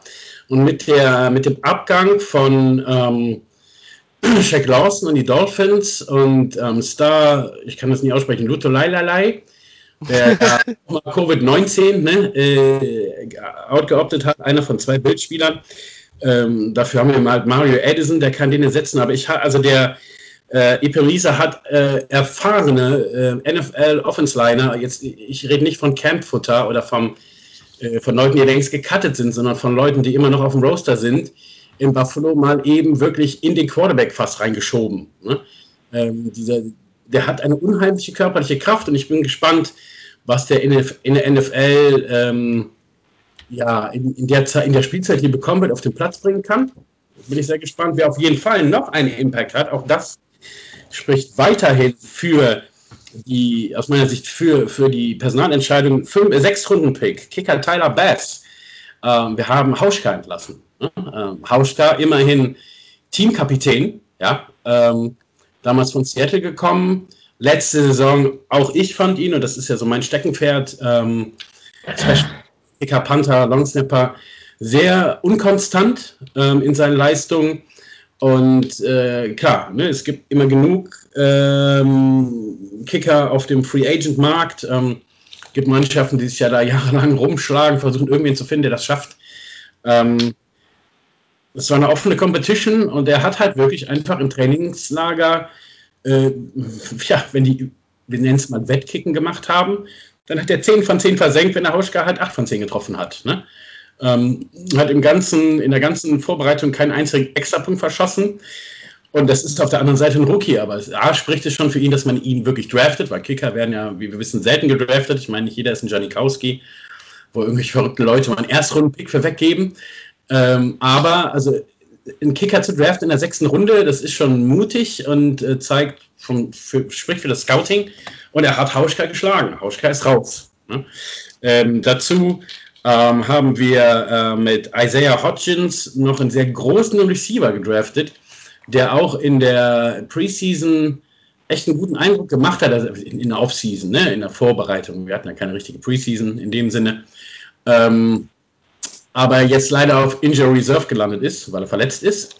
Ähm, obwohl da schon die Spekulationen sind, dass man ihn wohl, ich habe das ehrlich gesagt, ich bin auch beruflich gerade so stark eingebunden, nicht so verfolgt. Man kann wohl nach Spieltag 3 jetzt schon wieder irgendwen von der Injury Reserve List äh, runterziehen. Und im Gegensatz zu früher, wo es ja sieben Practice Squad Plätze gab, gibt es jetzt auch 17 oder 16. 16. Äh, ne, äh, 16, ja. Eine Tonne Practice Squad Spieler mit äh, No Limitations. Ich glaube, man hätte vor Covid noch Nick Folk zum Beispiel nicht in den Practice Squad nehmen dürfen, von irgendwelchen Regularien her. Sicher bin ich jetzt aber nicht. Ähm, ne, weil wenn man so und so lange in der Liga ist, dann darf man das nicht. Ähm, also von daher, ähm, Dane Jackson ist der Siebtrunden-Pick und auch der hat äh, im Camp sich gut gemacht. Und äh, genau wie der Third-Runden-Pick Gabriel Davis. Und ganz zum Schluss möchte ich noch eben, das war so ein bisschen kontrovers, Runde 5, Pick 22, 167. insgesamt, Quarterback Jack Fromm. Ähm, der war ja mal ganz am Anfang seiner College-Karriere, war er riesen gehypt, ja, wurde schon Heisman Trophy und hast du nicht gesehen. Und dann ist er so irgendwie, hat er sich nicht so ganz optimal verhalten und hat auch, wo er jetzt schon in Buffalo war, noch irgendwie so einen dummen Spruch gesagt, den er revidieren musste. Ich bin mal gespannt. Ich glaube, dass die Bills den so ein bisschen als Projekt sehen. Also sie haben ihn, sie gehen also mit drei Quarterbacks in die Saison. Ähm, dass man hinter Matt Barclay halt irgendwann mal jemand anders entwickeln muss, sozusagen. Ne? Ähm, ich glaube, dass die, die sagt, wir gucken mal, was passiert. Ne? Vielleicht knallt er ja doch durch und wenn nicht, gut, war halt ein, äh, ein Fünf-Stunden-Pick. Ähm, die Bills äh, es ja sowohl Personal in der Administration als auch auf, bei Spielern von den Carolina Panthers zu nehmen. Ja, also so wie die Patriots unheimlich gerne unsere Spieler nehmen, die bei uns nichts geworden sind, die dann Super Bowls gewinnen. Ne? So auf Receiver oder auf Tight End so Geschichten. Ähm, oder unseren Cornerback, aber bevor das er weg ist, Gilmore. Ähm, ja, ist das, äh, wir haben auch da einen Fünf-Runden-Pick für Davis, Anthony Davis, einen Linebacker abgegeben, den wir jetzt aber gecuttet haben. Ne? Äh, noch denke ich auch so, hm, okay, macht mal, wie ihr wollt. Also ich bin so, wo ich früher mal gesagt habe, ah, die können nicht draften, die können dies nicht, die können das nicht. Ähm, was dieses Front Office macht, ich nehme das jetzt alles an. Ja, aber Trust the Process haben sie am Anfang gesagt und alle haben den Kopf geschüttelt.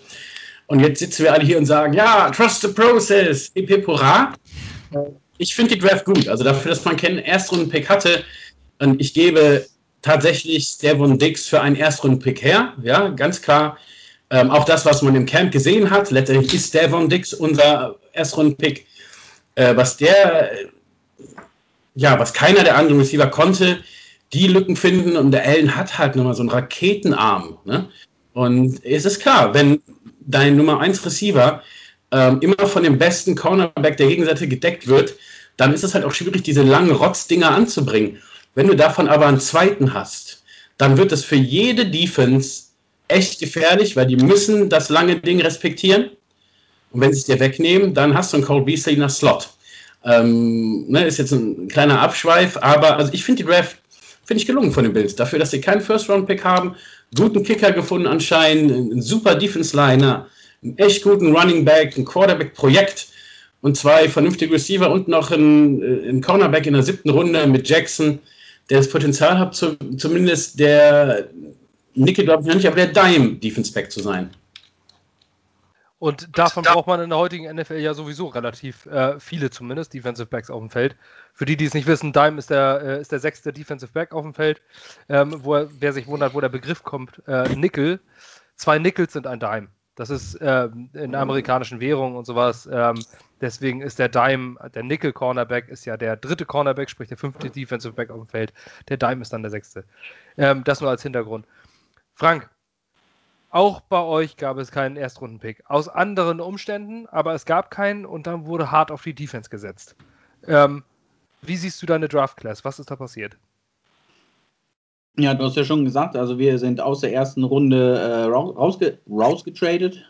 ähm, und ähm, ja, ich würde mal sagen, wir haben einen, einen, einen Patriots-typischen Draft gesehen. Ähm, der ja häufig auf das Jahr 2 setzt. Also wir geben ja, oder es gibt ja selten Belastung wirklich im ersten Jahr für unsere Draft-Picks, sondern dass sie sich erstmal im Kader dran gewöhnen und wir die so gesehen aus dem letzten Jahr jetzt ähm, ähm so gesehen herangeführt haben und die jetzt größere Rollen äh, übernehmen sollen. Ähm, es gibt ganz wenige Ausnahmen, die direkt im, im Jahr 1 äh, spielen sollten, funktionieren sollten. Ähm, wenn man drauf setzen will, dann, dann gibt es ähm, so gesehen mit unserem ähm, Second Round Pick ähm, Josh Usche, Usche, ja, äh, so heißt er wahrscheinlich, auf Linebacker und Anthony Jennings in der dritten Runde dann danach. Ähm, zwei Linebacker, die tatsächlich schon eine etwas größere Rolle übernehmen könnten. Ähm, Gerade der Josh Usche soll ja ähm, eigentlich äh, der bessere Winovich sein ähm, aus, aus Michigan. Ähm, sprich, von dem Fall spricht man sich recht, recht viel.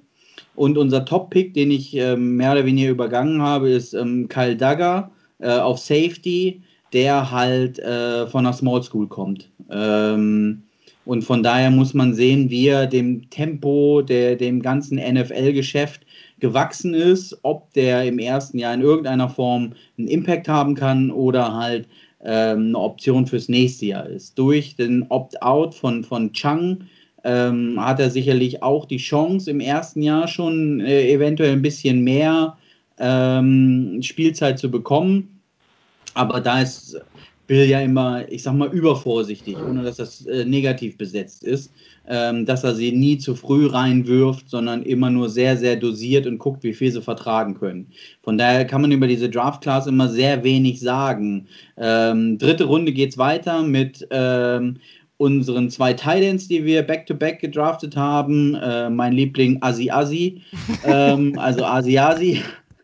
ähm, der, der, der Atzen-Titan ähm, und danach Dalton Keen, da wir sonst nicht groß auf Tight End irgendwas äh, äh, haben. Ähm, außer, und jetzt muss ich ganz schnell gucken, ähm, wer es noch ist. Äh, äh irgendeiner ist da noch. Ach, hier. Ähm, ähm, ähm, ich weiß es schon, nur dass ich einen Namen. Äh, Ryan Isso. Äh, ja, Isso, kann man nichts machen. Ähm, die drei sind da vorne äh, und müssen gucken, dass sie da vorwärts kommen. Ähm, dann ist die dritte Runde auch schon wieder durch. Ähm, ist das schon der Punkt, wo wir über Kicker sprechen? Also dann käme als nächstes äh, äh, Herr Rohrwasser ähm, in der fünften Runde.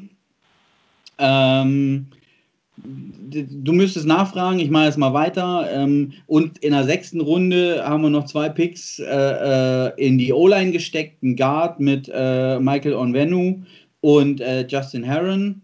Ähm, auch, ich sag mal, O-Line Death, wir, wir, wir machen eigentlich in jedem Jahr, äh, ich sag mal, selten dritte, manchmal vierte, häufig fünfte, sechste Runde, dass wir halt irgendwelche äh, Picks in die O-Line für die Zukunft investieren. Und das sind auch wieder solche. Die werden in diesem Jahr keine Rolle spielen. Ich könnte gucken, es gab noch mehr ähm, Picks, nämlich zwei oder drei. Ähm, der, der lustigste ist eigentlich Dustin Woodard äh, in der siebten Runde, ein Center Karriereende, sehe ich hier gerade. Ich könnte nicht sagen, was mit ihm passiert ist, aber der hat sich das überlegt und wollte doch nicht mitspielen. Äh, und dazu ähm, Cash Maluya, ein Linebacker aus Wyoming, äh, der es auch nicht in den 53er Kader geschafft hat und auch nicht im Practice Squad. Ähm, haben wir da drüber noch einen? Ja, also Justin Rohrwasser, fünfte Runde, der im Practice Squad eventuell äh, auf seine Beförderung wartet. Das war unser Draft und wie in jedem Jahr recht unspektakulär. Ja, würde ich auch sagen. Also bei den Patriots ist es ja meistens so, dass sie nicht diese splashy Moves kommen, sondern äh, viel so auf, auf ähm, Roster-Building angeht. Auf Rohrwasser will ich gar nicht äh, weiter eingehen. Den hat ja schließlich ein Hund gedraftet. Da kann man ja, ja äh, und äh, deswegen ist er jetzt wahrscheinlich auch ins Practice Spot gegangen. Ähm, über irgendwelchen Nazi-Kram wollte ich jetzt hier nicht reden. Er hat zumindest äh, sehr fragwürdige Tattoos auf dem Arm gehabt. Ähm, die Ausreden fand ich. überstochen. Bitte? Also es, es gab die Meldung darüber, ähm, dass es überstochen ist mittlerweile. Ja. Ja, genau. Also es ist immer, ist immer so ein bisschen fragwürdig, diese. Genau, keine Ahnung. Also das ist so interner Patriots, also ob das irgendwas damit zu tun hat. Ähm, ich ich frage nochmal, wann kommt der Punkt mit den Kickern? nee, wir können es jetzt einbauen, aber Kick, also ich persönlich bin nicht so der Mensch, der viel über Kicker redet. Ähm, es ist für mich immer so eine. Ja, ja, also es war ja. halt ähm, mehr oder weniger eine außergewöhnliche Situation, dass man in seinem 53er-Kader äh, auf einmal keinen Kicker hat. Äh, das ist vielleicht die Besonderheit, äh, wo man kann, dass halt ähm, ja, Nick Folk, der uns letztes Jahr, ich sag mal, durchschnittlich durch die Saison gebracht hat am Ende, ähm, nachdem es mit ähm, äh, Verletzung Goskowski und einigen anderen Versuchen äh, alles nicht geklappt hat, haben wir den äh, alten Mann Nick Folk genommen, ähm, der jetzt durch Rohrwasser wahrscheinlich ersetzt werden sollte, aber wohl noch nicht so weit zu sein scheint. Da galt äh, Nick Folk als der ähm, Favorit. Und jetzt muss man halt so ein bisschen gucken. Es geistern noch zwei Namen durch den, durch den Orbit äh, mit äh, Chase McLaughlin ähm, von Colts, der das Duell gegen Rodrigo Blankenschip verloren hat. Äh, wer kennt ihn nicht? Den Kicker aus Georgia mit der äh, dicken Brille. Äh, also ein cooler Typ. Da freue ich mich eigentlich, dass der äh, bei den Colts gelandet ist. Aber äh, der äh, McLaughlin ist halt jetzt mehr oder weniger am Markt. Und dasselbe ist äh, bei den Buccaneers passiert, dass äh, Matt Gay ähm, es nicht gepackt hat und gegen Ryan Sucker, heißt er, glaube ich, ähm, verloren hat das Duell. Von daher, das ist so ein bisschen die Option auf, auf Kicker. Man muss halt gucken, ob man äh, äh, einen von den zwei genannten am Markt ähm, eventuell bekommt. Ähm, wäre ja auch noch Hauschka jetzt, ne? Nachdem er ja, nee, nee, nee, der ist tot. Also das Problem, also Nick Folk hat halt die besseren Statistiken als ein Hauschka. Ähm, Hauschka hat schon immer das Problem gehabt, dass er die langen Dinger nicht getroffen hat. Das heißt, äh, über 50 Yards konntest auf keinen Fall gebrauchen. Der ist grundsolide äh, in der mittleren Distanz. Ich sag mal alles äh, äh ja, unter 40 oder bis 42. Haben sie jemanden gedraftet. Bitte? Letzte Saison war eben das auch nicht mehr, deswegen haben sie auch jemanden gedraftet. Genau, also er, er, der, der Fuß, der schwächelnde Fuß lässt weiter nach und deswegen ähm, sehe ich ihn auf jeden Fall auf keinen Fall äh, bei, den, bei den Patriots. Ähm, ja, und damit äh, können wir das Thema auch zumachen. Kicker. Aber was denn mit meinem Lieblingsnamen für Kicker? Young Ho Ko. Young Ho? Den möchte ich, ne, also äh, junge Young Ho. Ja, also, aber für die Young Hoes äh, fährt äh, Bob Kraft ja nach Miami, ähm, beziehungsweise nach Florida. Äh, die brauchen wir dann nicht im Kader. Also, der Witz war natürlich, aber der hat sich zum Beispiel nicht durchgesetzt letztes Jahr. Der ja. war ja auch ja, ähm, kurzfristig jetzt muss ich lügen, da auf jeden Fall ähm, sollte er es wohl werden und dann haben sie gesehen, dass er vielleicht nicht mehr so jung oder nicht mehr so hoch ist. Ähm, auf jeden Fall äh, ähm, wurde dann das mit äh, Nick Folk in einer eher alternden äh, Art und Weise äh, ersetzt. Ja. Ähm, auf jeden Fall bei Kickern, äh, Kicker wird sich auch noch was tun. Ihr habt ja zwei im Practice Squad. Ich denke, dass die werden es dort ausfechten. Ähm, vielleicht macht es ja der Rookie. Der ähm, vielleicht Edelman sonst. Der hat das auch schon mal gemacht im Spiel. Oder was Amendola? So ein Notkick, ne? Mhm. Fand ich auch. Irgendwer. Aber Tom Brady hat auch schon gepantet, gar nicht ist alles möglich. Das ist nicht so wichtig. Fürs erste Spiel ist das nicht wichtig. So weit kommt ihr gar nicht. Statistisch heißt es ja wieder, dass es sowieso besser wäre, äh, äh, auszuspielen, jeden vierten. Ähm, und überhaupt niemals nicht einmal zu kicken.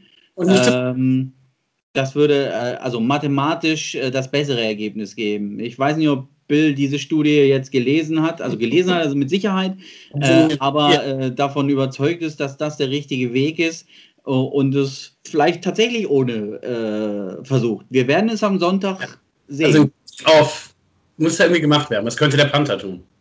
Ja. Zur Not auf jeden Fall ja. kann er zumindest schießen. Aber wir wollen beim Draft bleiben. Ähm, und ja. bevor wir die komplette erste, äh, wir haben ja keine Erstrunden-Picks, und bevor wir die komplette erste Runde durchgehen in Miami, ähm, also zumindest die erste Draftclass, versuchen wir es nochmal bei den Jets, denn da hat sich auch was getan, John. Ähm, wen hat man gedraftet? Da hat sich was getan. Ich werde jetzt nicht alle Draft-Picks nennen, viele davon waren unspektakulär, beziehungsweise nicht auf alle eingehen. Ähm, die Leute, auf die ich nicht eingehen werde, ist zum Beispiel der Running Back, Michael P. Ryan. Für wem der Name eventuell, wo es irgendwie klingelt, es gibt einen gewissen Samash oder Samashi P. Ryan, das ist der Cousin von ihm. Also ist ein Running Back, hat, war jetzt recht solide im Camp, den haben sie geholt. Äh, dann haben sie Cameron Clark, einen Offensive Guard, Schrägstrich Tackle, also der kann da irgendwie alles auf der Offensive Line spielen, wird aber vermutlich als Guard eingesetzt werden. Äh, den haben sie ebenfalls geholt. Genau. Ähm, eigentlich möchte ich nur auf drei Namen eingehen bei den Jets einfach auch die drei Namen, die vermutlich alle, die nicht Jets sind, am meisten interessieren und die, die diese Leute auch am meisten beschäftigen werden in der Saison. Das sind nämlich die drei Leute, wo ich sage, die haben am ehesten Potenzial bzw. sind schon gesetzt als Starter oder zumindest eine Rolle in dieser Saison zu spielen. Als erstes ähm, fange ich mal an mit dem Mann, der ähm, in der ersten Runde geholt wurde von uns, und damit sind wir schon wieder bei der O-Line. Unglaubliche Bögen schlagen wir hier. Und zwar war das der gewaltige Tackle Mackay Beckton, der in den letzten Seasons die Sümpfe von Louisville protected hat.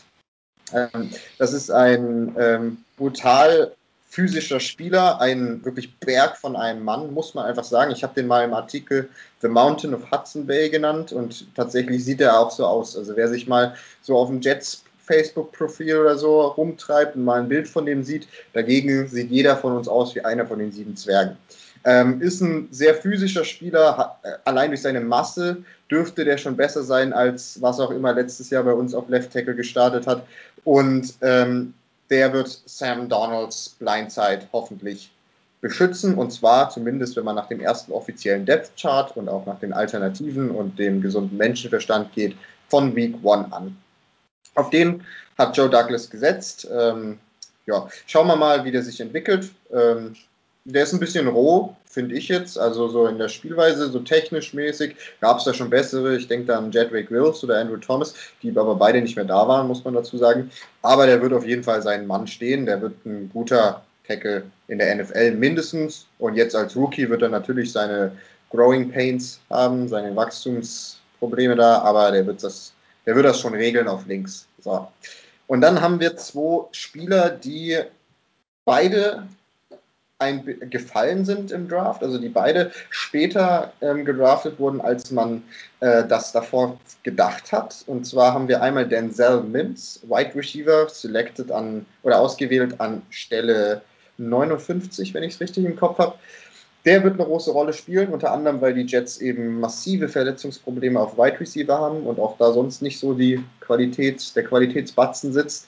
Ähm, der wird vermutlich auf der anderen, der wird vermutlich auf der anderen Seite gegenüber Brashard Perryman, der von den Buccaneers gekommen ist in der Offseason, wird der vermutlich starten. Der war jetzt verletzt im Camp, das könnte ihn ein bisschen zurückwerfen. Weiß man nicht, ob der vielleicht, ob der in Week One schon ähm, am Start ist, aber auf jeden Fall im Laufe der Saison dürfte der eine wachsende Rolle einnehmen. Ist ein sehr physischer Spieler ebenfalls, ähm, gut in Contested Catches, ähm, hat in Baylor, an der University of Baylor gespielt für den jetzigen Head Coach der Carolina Panthers.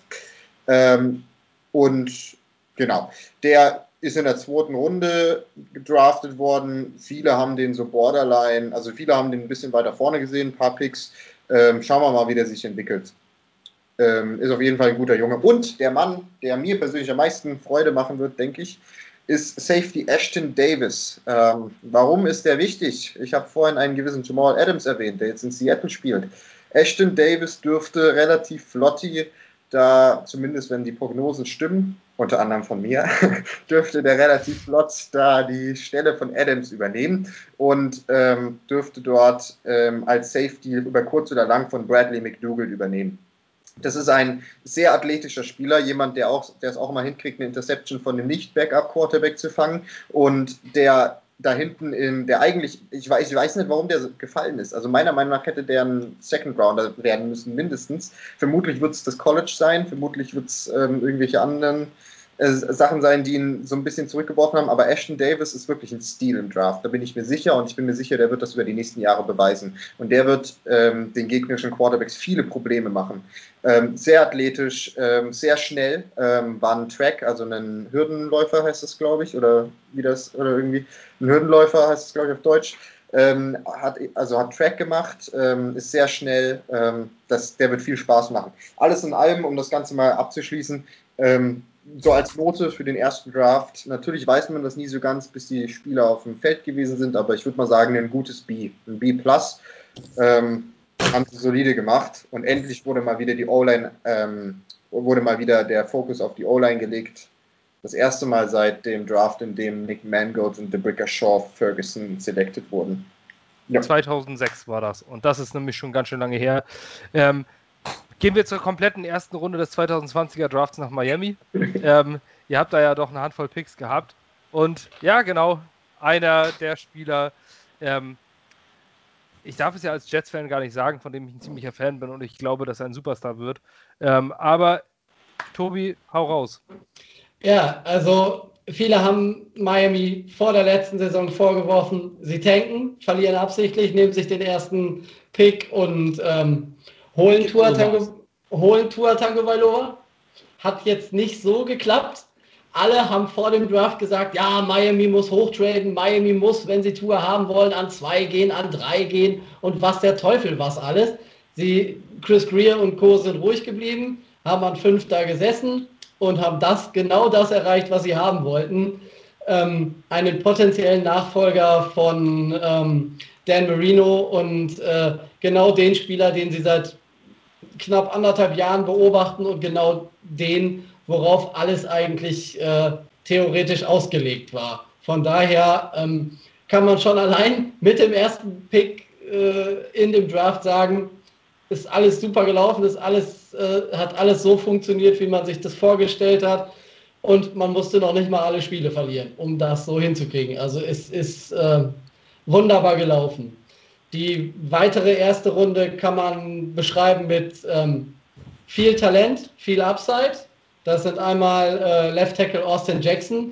Der ist noch arg roh, ist aber auch noch sehr jung und ähm, man hofft in Miami, dass er geformt werden kann und dass er im Laufe der Saison so ein Improvement macht, ähm, dass äh, die, die, äh, die linke Seite etwas ähm, abgedichtet werden kann.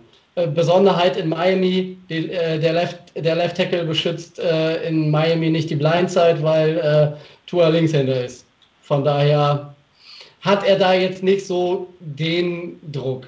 An Position 30 ähm, ist man dann wieder mit einem relativ jungen gegangen und äh, hat sich den dem Vernehmen nach besten Slot Corner im Draft gesichert. Ähm, den Namen man muss ihn oft genug üben und ich hoffe, dass er sich einen Namen in der Liga macht, dann ist das relativ einfach. Das ist nämlich Noah Igbenogany von Auburn. Man hat vorher im Draft-Prozess schon mit den Jungs aus Auburn extra, haben die Coaches aus Miami ein Training gemacht. Da muss er wohl sehr überzeugt haben. Im Trainingscamp äh, war man sich nicht ganz sicher, wie Xavier Howard die Verletzung auskuriert. Er wurde auch schon als äh, zweiter Starting Cornerback gehandelt, wird jetzt wahrscheinlich als dritter Cornerback in den Slot gehen.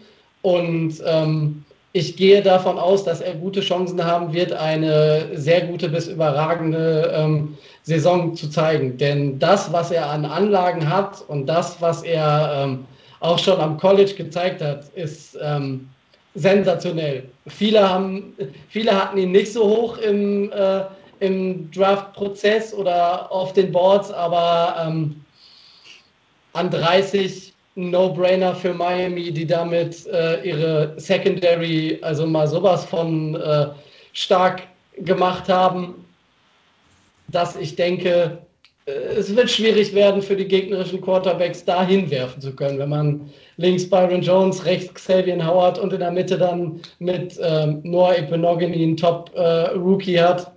Das dürfte eine Aufgabe werden.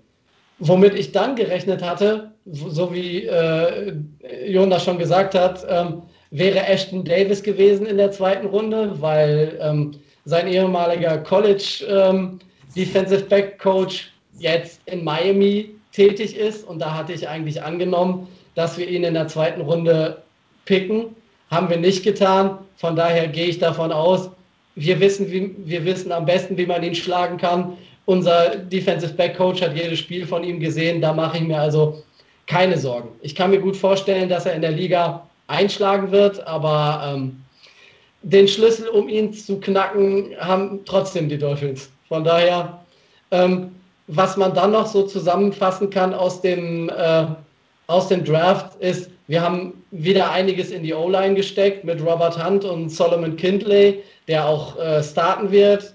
Wir haben mit ähm, Rackon Davis einen Tackle geholt, der in seinen, in seinen ersten Jahren im College mass ein massives Monster war, äh, der auch im Trainingscamp gezeigt hat, was er leisten kann, der sich aber erstmal in die, äh, in die zweite Reihe einreihen wird. Wir haben uns mit äh, Curtis Weaver an 164 einen Spieler geholt, wo wahrscheinlich, weil er so weit gefallen ist, er war ja relativ weit hoch projected, so zweite Runde teilweise, ähm, wo es einfach ein Gamble war, wo sich letzten Endes rausgestellt hat, der hat äh, eine schwere Zehenverletzung, eine ganz komplizierte Geschichte, sodass man ihn dann letzten Endes äh, wieder gecuttet hat. Ich habe, wir haben in der Gruppe einige ähm, Mediziner, mit denen wir gesprochen haben. Da ist fraglich, ob der überhaupt nochmal auf NFL-Niveau ähm, irgendwie ähm, Leistungen bringen kann oder ob der es überhaupt nochmal in irgendeinem Roster schafft. Aber wo man Alex Smith sieht, ja, dann glaube ich kein Mediziner mehr irgendwas. Meine Güte, habt ihr das gesehen? Ja, das stimmt schon, aber. Ist wieder auf dem Feld. Wahnsinn. Das ist für mich die Story der Offseason ja. eigentlich. Wir hoffen mal, dass, dass er jetzt den, dass er den Weg zurück wirklich komplett schafft. Und ich denke, jeder, jeder, der es mit Football hält und jeder Football-Fan wird das feiern, wenn der, wenn der wieder auf dem Platz stehen kann. Und da sind wir uns alle, alle einig. Und wenn ähm, er wird, dann brecht zusammen. Ich habe Schiss um den. Ich finde, er sollte es lassen. Mal gucken. Also je nachdem, wie, wie gut er da werden kann. Zurück zu Miami. Wir haben die Special Teams Gruppierung ähm, voll gemacht und haben uns äh, von LSU den Long Snapper in Runde 6 gepickt. Ähm, Blake Ferguson, ein, äh, ein Leader vor dem Herrn, ein positiver äh, Charakter bis zum geht nicht mehr. Und in Miami hofft man, dass er äh, dem ewigen John Denny nachfolgt und für die nächsten 20 Jahre bei uns die, äh, die Long Snaps macht. Und was ähm, vielleicht noch ganz wichtig ist, weil der die 53 auch geschafft hat, ähm, Malcolm Perry von der Navy. Der kann spielen. Quarterback, Running Back, Wide Receiver und was weiß ich nicht noch alles. Also ist so ein Typ ähm, Taysom Hill in, äh, in jung und in günstig. Ähm, den wird man auch versuchen, in die Offense zu integrieren. Gerade wo es jetzt bei den Wide Receivers durch äh, die Opt-outs von Wilson und Hearns ein bisschen hapert, versucht man da ähm, natürlich ähm, den so da einzusetzen, dass wenn er auf dem Feld steht, die Wildcat Formation vielleicht eine Rolle spielen könnte, die man in Miami ja schon kennt. Oder dass er da das zeigen kann, was Taysom Hill bei den, bei den Saints für jetzt relativ viel Geld macht. Ähm, insgesamt entscheidet Tua alles, wie man den Draft bewertet. Wenn Tua ähm, durchstartet, ist der Draft super. Wenn Tua es nicht schafft, ist der Draft scheiße. Es gibt viele Talente, die in seinem Schatten sicherlich eine gute bis sehr gute Perspektive haben. Man wird sehen. Gerade nach, äh, gerade mit der fehlenden Preseason ist das ja immer ein bisschen schwer, ähm, ja. wo man zumindest so ein kleines Sample Size zumindest von den Spielern mal bekommt, ja. äh, mal zu sehen, was sie können. Gerade die, äh, da, ich glaube, das ist auch dem geschuldet, dass so viele Late Round Picks ähm, entlassen wurden. Das ist jetzt ja äh, viel passiert. Ich glaube, die Vikings haben sogar gleich vier oder fünf ihre Draft Picks entlassen. Gut, die hatten aber auch 15 Picks. Es kommt natürlich vor, äh, dass jetzt äh, die Chancen nicht mehr da sind. Mich in jüngerer Vergangenheit, ich erinnere mich da immer noch an einen Victor Cruz, der damals als undrafted äh, Receiver äh, keine Sau kannte ihn plötzlich in der Preseason äh, explodiert ist und bei den Giants eine Zeit lang wirklich eine ganz große Nummer war. Ähm, solche Sachen, Robbie Anderson bei den Jets war es, der als undrafted Rookie plötzlich in der Preseason äh, aufploppte. Ähm, ist schade, dass es dieses Jahr nicht passiert. Ähm, liegt aber alles an einem Virus, der äh, immer noch hier umgeht. Ähm, um von Draft auf die nächste Geschichte zu kommen, äh, ich hatte jetzt erst überlegt, ähm, ich werde einen Punkt nochmal nach vorne schieben. Und zwar finde ich es jetzt besser passend. Ähm, die Stärken und Schwächen bei den eigenen Teams hatten wir ja. Die Stärken und Schwächen der gegnerischen Teams mal zu sehen. Jeder hat jetzt so seine Sicht dargestellt. Ähm, ich stelle mir jetzt einfach vor, jeder von euch ist äh, Head Coach des eigenen Teams und sagt sich jetzt äh, bei den AFC East-Gegnern, worauf muss ich mich am meisten vorbereiten?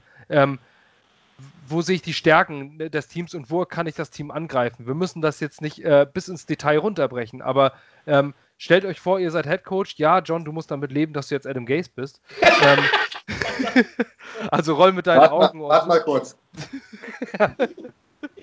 äh, Deswegen ähm, fange ich auch gleich ganz unten äh, in der Hackordnung der Head Coaches an, Adam Gaze. Worauf bereitest du dich bei den Gegnern vor? Ja, also ich gehe da jetzt einfach mal die Teams durch, ne? Und wie ich gerade sehe, erster, äh, das erste Spiel, September the 13th, Sonntag gegen Buffalo.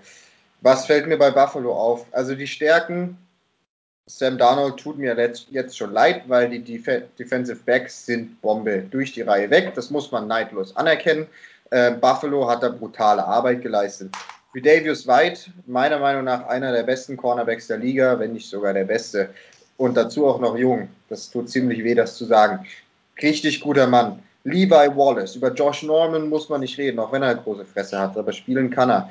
Ähm, die beiden Safeties, Micah Hyde, Jordan Poyer, das sind Namen, das sind, das sind Spiel und das sind Spieler, die in ihrem Namen alle Ehre machen. Das ist eine Defense, die meiner Meinung nach das Potenzial hat, dadurch, dass sie so gut aufgestellt ist, Defensive Back, sorry, eine Pass Defense, ähm, die so gut aufgestellt ist, dass sie das Potenzial haben, über die Saison hinweg ähm, eine Top 3 Pass Defense zu werden. Einfach auch die Tiefe, das muss man sich einfach mal angucken, was da für Namen spielen. Also ganz großes Kino wird das. Das muss ich als Defense-Freak auch anerkennen. Aber es hat natürlich alles seine Kehrseite und ich bin mir sehr sicher, dass ich hiermit jetzt so ein bisschen die ewige Leier wieder aufziehen werde und ähm, da ein bisschen Backlash für bekommen, aber da, hm, dafür bin ich hier. Schwächen und da gibt es eine ganz eklatante und vielleicht bin ich da ein bisschen vorbelastet, aber tut mir leid. Ähm, andersrum wird unsere Defense ebenfalls ein Home Game haben, weil Josh Allen nun mal leider der Quarterback ist. Und ich weiß, Josh Allen hat seine Qualitäten. Ich möchte jetzt auch ganz kurz sagen, dass ich nicht der Meinung bin, dass Josh Allen an sich ein schlechter Quarterback ist. Er ist kein, ähm, er ist niemand, wo ich da stehe und sage, ähm, oh mein Gott, jetzt kriegt der den Ball wieder in die Hand. Aber man muss einfach sehen und man muss einfach auch ähm, sich eingestehen, dass Josh Allen zwar super ist mit den Beinen und super, ähm, super Plays verlängern kann, auch mal seine 30 Yards Downfield macht und so und einen tollen Arm hat, was die Stärke angeht. Aber wenn es dann um die Accuracy, also um das Zielen geht oder so, da ist Josh Allen einfach kein guter Quarterback. Noch nicht. War er letztes Jahr nicht. Ich habe das Bills Camp nicht verfolgt. Ich weiß nicht, ob sich das vielleicht ändert. Aber wenn wir den Josh Allen von letztem Jahr sehen, das ist Buffalos größte Schwäche, meiner Meinung nach. Dass sie einen Quarterback haben, der nicht nur jung ist, sondern auch dazu noch große Accuracy-Schwierigkeiten haben. Ich habe letztens eine Statistik gesehen, das ist wirklich nicht so, nicht so supi, was da kommt. Ähm, natürlich haut er da die 50 Yards Bomben raus, die tun auch richtig weh. Und er ist ein, wird vermutlich auch in der Lage sein, ähm, seinem Team zu genug Siegen für die Postseason zu verhelfen. aber er ist trotzdem gleichzeitig der Schwachpunkt, der Schwachpunkt schlechthin bei Buffalo. Was mit meiner Meinung nach auch ähm, ein Lob an das Team ist, muss man auch einfach mal sagen. Also, wenn der Quarterback Josh Allen ist und trotzdem die größte Schwäche, das ist nicht nur schlecht. So. Dann gucke ich, gucken wir als nächstes kommt, glaube ich, ähm, New England. Warte mal, warte, warte mal, John, bevor ich das so mache, habe ich jetzt überlegt, bevor jetzt jeder das Einzelne anfängt, machen wir jeweils eins, so quer kreuz gegenüber, würde ich sinnvoll finden. Ähm, da würde ich jetzt nämlich sagen, Buffalo äh, spielt jetzt gegen die Dolphins und äh, sagt sich, Mensch, wie gewinne ich dieses Spiel? Buffalo spielt jetzt gegen die Dolphins. Wie gewinne ich dieses Spiel? Also ich glaube, ähm, ich möchte jetzt nicht antworten auf, auf die Kritik ähm, oder auf ne, das, was der Jets, äh, was Adam Gase gesehen hat. Ähm, ich meine, mit Sean McDermott habe ich zumindest die Frisur gemeinsam. Ne? Die ist ähnlich wie meine. Ähm, äh, also auch ich gehe davon aus, dass wir unsere Spiele zu 60 Prozent mit der Defense gewinnen werden. Ähm, man sagte immer, ne, Defense wins Championships, Offense sells Tickets. Ähm, und unsere Defense ist, ist einfach monsterböse. Ja?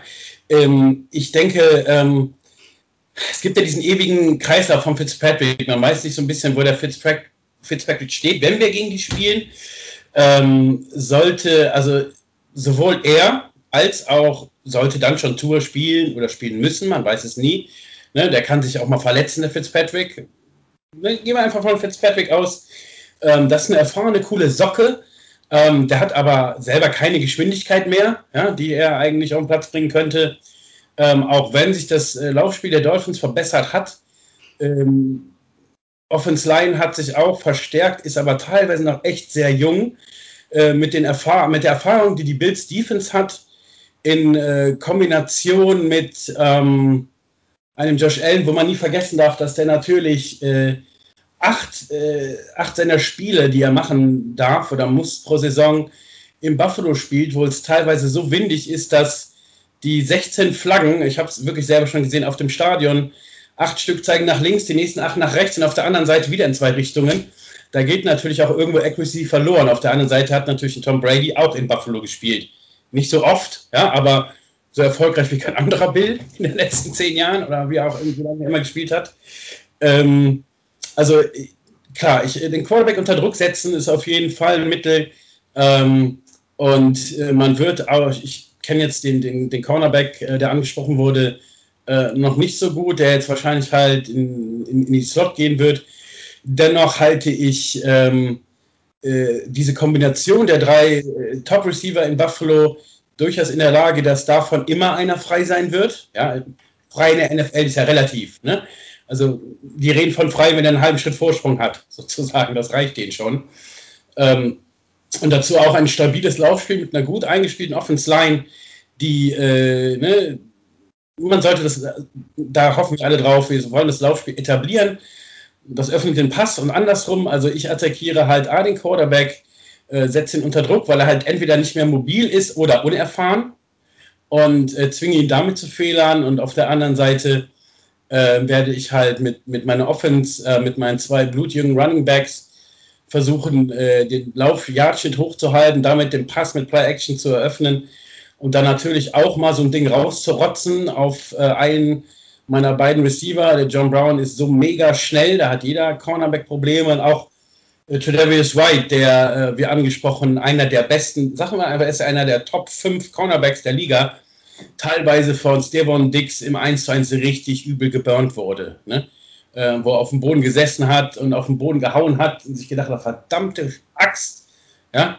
Ähm, das ist mein, mein Plan, äh, wie ich die Dolphins attackieren möchte gerade. Ähm, auf jeden Fall äh, auf jeden angreifbarer, sag ich mal, als die Bills zumindest. Ähm, wenn wir jetzt, äh, Frank, ich würde jetzt einfach mal sagen, ihr spielt jetzt gegen die Jets. Und äh, natürlich ist es jetzt nicht so, dass man, äh, dass man äh, die schlotternden Knie kriegt. Aber ähm, die Jets haben ja auch Stärken. Ähm, wie, also das Spiel ist natürlich nie von Anfang an gewonnen, wie jedes andere Footballspiel auch nicht. Wie bereitet man sich auf die Jets vor, wenn du Bill Belichick wärst? Und ich bitte dich, mehr Worte zu wählen, als Bill Belichick sie wählen würde. Oh, jetzt wird schwer. äh, Warte, ich mache jetzt mal ein typisches. Ja, ähm, damit, damit sind wir. Nein. Also eigentlich bin ich durch. Nee. Aber ich habe tatsächlich bei den Jets Stärken ein Fragezeichen hier stehen. Das muss ich äh, offen gestehen, als ich äh, überlegt habe, wo die Stärken des Teams sind. Ähm, das, das ist ähm, ähm, kein, kein, kein Diss oder Disrespect oder irgendwas. Ähm, aber äh, die, die größte Stärke kann sein, dass Sam Darnold die Kurve kriegt ähm, und zudem ähm, Franchise QB sich entwickelt, äh, den ihr und die Liga sich erhoffen. Ähm, da ähm, komme ich zur, zur, zur, Schwäche schon ähm, und ähm, beziehe mich ein bisschen auf die PFF-Rankings aus dem Juli äh, die neuesten Rankings, da ist die O-Line ähm, von den äh, Jets auf 27 gerankt.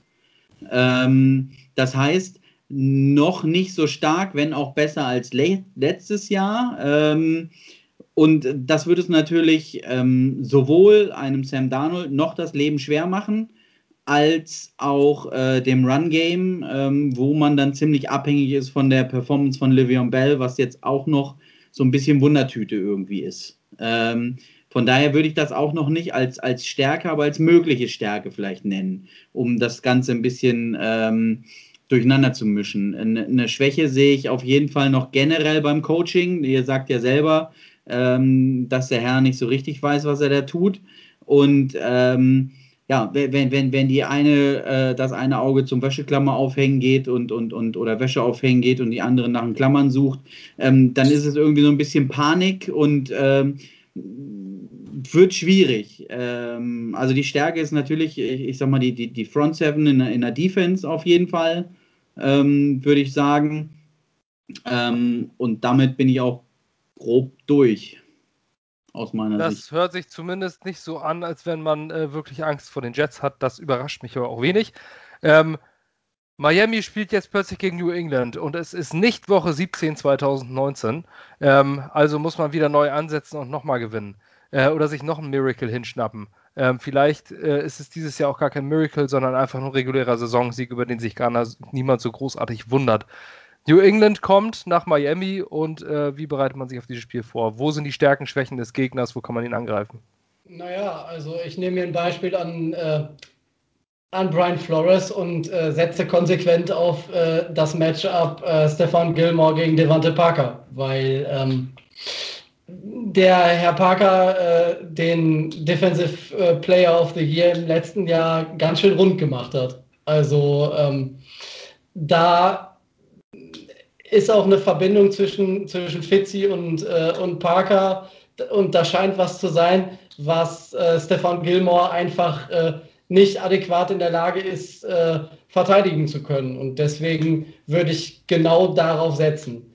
Ähm, die große Stärke ähm, bei New England, äh, auf die ich aufpassen würde oder auf die ich achten würde, ist ähm, das, äh, das Running Game, weil ähm, New England entwickelt sich ja so langsam von einer Passing Offense hin zu einer, äh, zu einer Rushing Offense und mit den, mit den Running Backs, die ähm, sowohl laufen, aber auch als äh, Receiver ähm, ähm, agieren können, hat New England eine Stärke, ähm, auf die ich als äh, Miami-Coach äh, durchaus sehr stark aufpassen würde.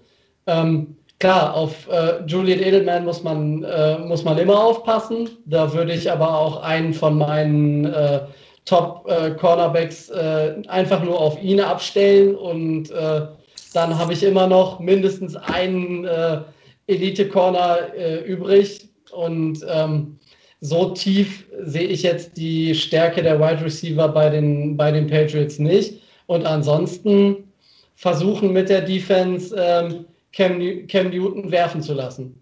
Weil ich denke, das äh, Laufen wird bei ihm noch ganz gut funktionieren. Ähm, seine Schwäche im letzten Jahr auch durch die Verletzung geschuldet war immer dann, wenn er gezwungen wurde äh, zu passen. Und gerade in der Secondary von Miami liegt die Stärke. Und wenn äh, Cam Newton gezwungen wird, äh, vielleicht unsaubere Pässe zu werfen, ähm, hat Miami äh, die Spieler da hinten drin stehen, die durchaus in der Lage sind, diese Bälle abzufangen. Und dann äh, gewinne ich das Spiel wahrscheinlich sogar mit, äh, mit Punkten, Pick Sixes, die die Defense macht.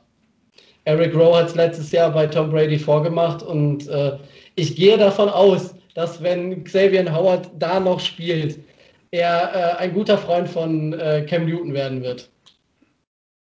Ähm, auf jeden Fall definitiv schlagbar, die Patriots, so kann man es zumindest äh, schon mal zusammenfassen. Ähm, muss natürlich auch die Quarterback-Situation dann entsprechend sein, weil Second Year Ryan Fitzpatrick ist ja immer äh, eine große, große Wundertüte. Ähm, und mit einem Rookie, von dem darf man nie den ganz großen Wurf am Anfang erwarten. Ähm, nicht jeder ist ein RG3. Manche werden jetzt lachen, aber in RG3s erstes, erstem Jahr war er wirklich sensationell. Ähm, nicht alle schlagen gleich so ein. Ähm, also ist auch da Entwicklungspotenzial. Wir kommen zum nächsten Punkt und das sind die äh, Floor und Ceiling für das eigene Team. Also wo, welchen Rekord sehe ich bei meinem Team? Was erwarte ich von meinem Team? Was hoffe ich? Und äh, Floor und Ceiling ist ja immer so eine Geschichte. Äh, Ceiling, was kann mein Team maximal erreichen? Floor, wo ist wirklich die absolute Untergrenze, was passieren kann? Ähm, und da fange ich gerne mal wieder in Buffalo an, denn ähm, du hast es vorhin schon erwähnt, der große Wurf äh, ist möglich, David. Ähm, die Chance ist da. Defense, Offense wins Games, Defense wins Championships. Es ist offensichtlich eine mögliche Championship-Defense. Ähm, kann der ganz große Wurf passieren? Wo siehst du Buffalo dieses Jahr? Also für den ganz großen Wurf, das wäre ja ein Super Bowl-Einzug oder ein Sieg, ist es noch zu früh, aus meiner Sicht. Für mich wäre der ganz große Wurf, also persönlich, äh, der Sieg in einem Playoff-Spiel. Und das schließt sich nicht aus, auf gar keinen Fall. Ähm, ich, äh, ich sag mal, die Ceiling wäre, also ich denke, wie ich es eingangs gesagt habe, dass ähm, der Sieg, also über in der AFC East wird zwischen den Bills und den Patriots ausgetragen. Die Patriots sind für mich so ein bisschen eine Wundertüte. Ähm, das kommt viel darauf an, wie Cam halt einschlägt, wie der da zurechtkommt. Bill Belichick ist ein Trainer, der die ähm, der Tom Brady auch gerne mal vor versammelter Mannschaft äh, gefaltet hat, wenn ihm was nicht gepasst hat. Wenn er das mit Cam Newton macht, dann geht das in die Hose, glaube ich. Ähm, trotzdem darf man die Patriots nie abschreiben, was, was die für Spieler aus welchen Ecken ziehen und was die dann können. Ähm, nichtsdestotrotz sehe ich uns, die, die Bills, als Favoriten ähm, äh, auf den Sieg der AFC East ähm, und möchte gerne halt dann wirklich auch ein Playoff-Spiel mal gewinnen ähm, was ja schon ewig und drei Tage her ist. Das ist so lange her, da hatte ich noch ganz viele Haare und so. Im Mitte der 90er, ja, also echt lange her. Und ähm, das halte ich für absolut machbar. Was danach kommt, ist so on top, ja. Ähm, aber wir waren ja auch beim letzten Jahr haben wir das auch gemacht. Also ich sehe ähm, 11-5 für uns. Ne? Wir haben natürlich alle ein super hartes Schedule wir spielen den Super Bowl Champion und wir spielen die 49ers. Da kommen natürlich auch mit den Nieder Niederlagen zusammen, aber wir spielen halt alle dasselbe. Und wir sind ja nur in einer Liga und irgendwer muss sie gewinnen am Ende. Ne? Ob das jetzt mit 11-5 ist oder mit 8-8 oder mit 7 zu 9. Einer wird sie gewinnen. Und das werden äh, entweder die Bills oder die Patriots sein. Ich favorisiere uns da und sehe dahinter die Dolphins und dann die Jets. Ne? Auch wenn ich ja nur eigentlich über mein Team sprechen sollte, aber Jet, äh, Dolphins sind gut im Aufbau und Jets noch ein Stück entfernt, kommt viel auf den Download an. Natürlich bei den Dolphins auch, auch Fitzpatrick, aber äh, wie gesagt, also ich sehe, das habe ich ja letztes Jahr auch nicht so gesagt, war ich auch bei zehn Siegen, ähm, neun war ja am Ende noch ganz gut erreicht. Aber diese Saison sehe ich die Buffalo Bills als Favorit auf die AFC East. Und äh, was meinst du, wenn es ganz schlecht läuft, was könnte das Schlechteste sein, was da passieren kann? Also das Schlechteste, was passieren könnte, wäre ein zweiter Platz hinter den Patriots mit irgendwie so 7 zu 9. Das ist äh, auf jeden Fall eine gute Bandbreite. Ähm, ich denke, dass hier viele zustimmen würden. Also ich würde zumindest, äh, also wenn ich das so neutral betrachte, würde ich das eh nicht sehen.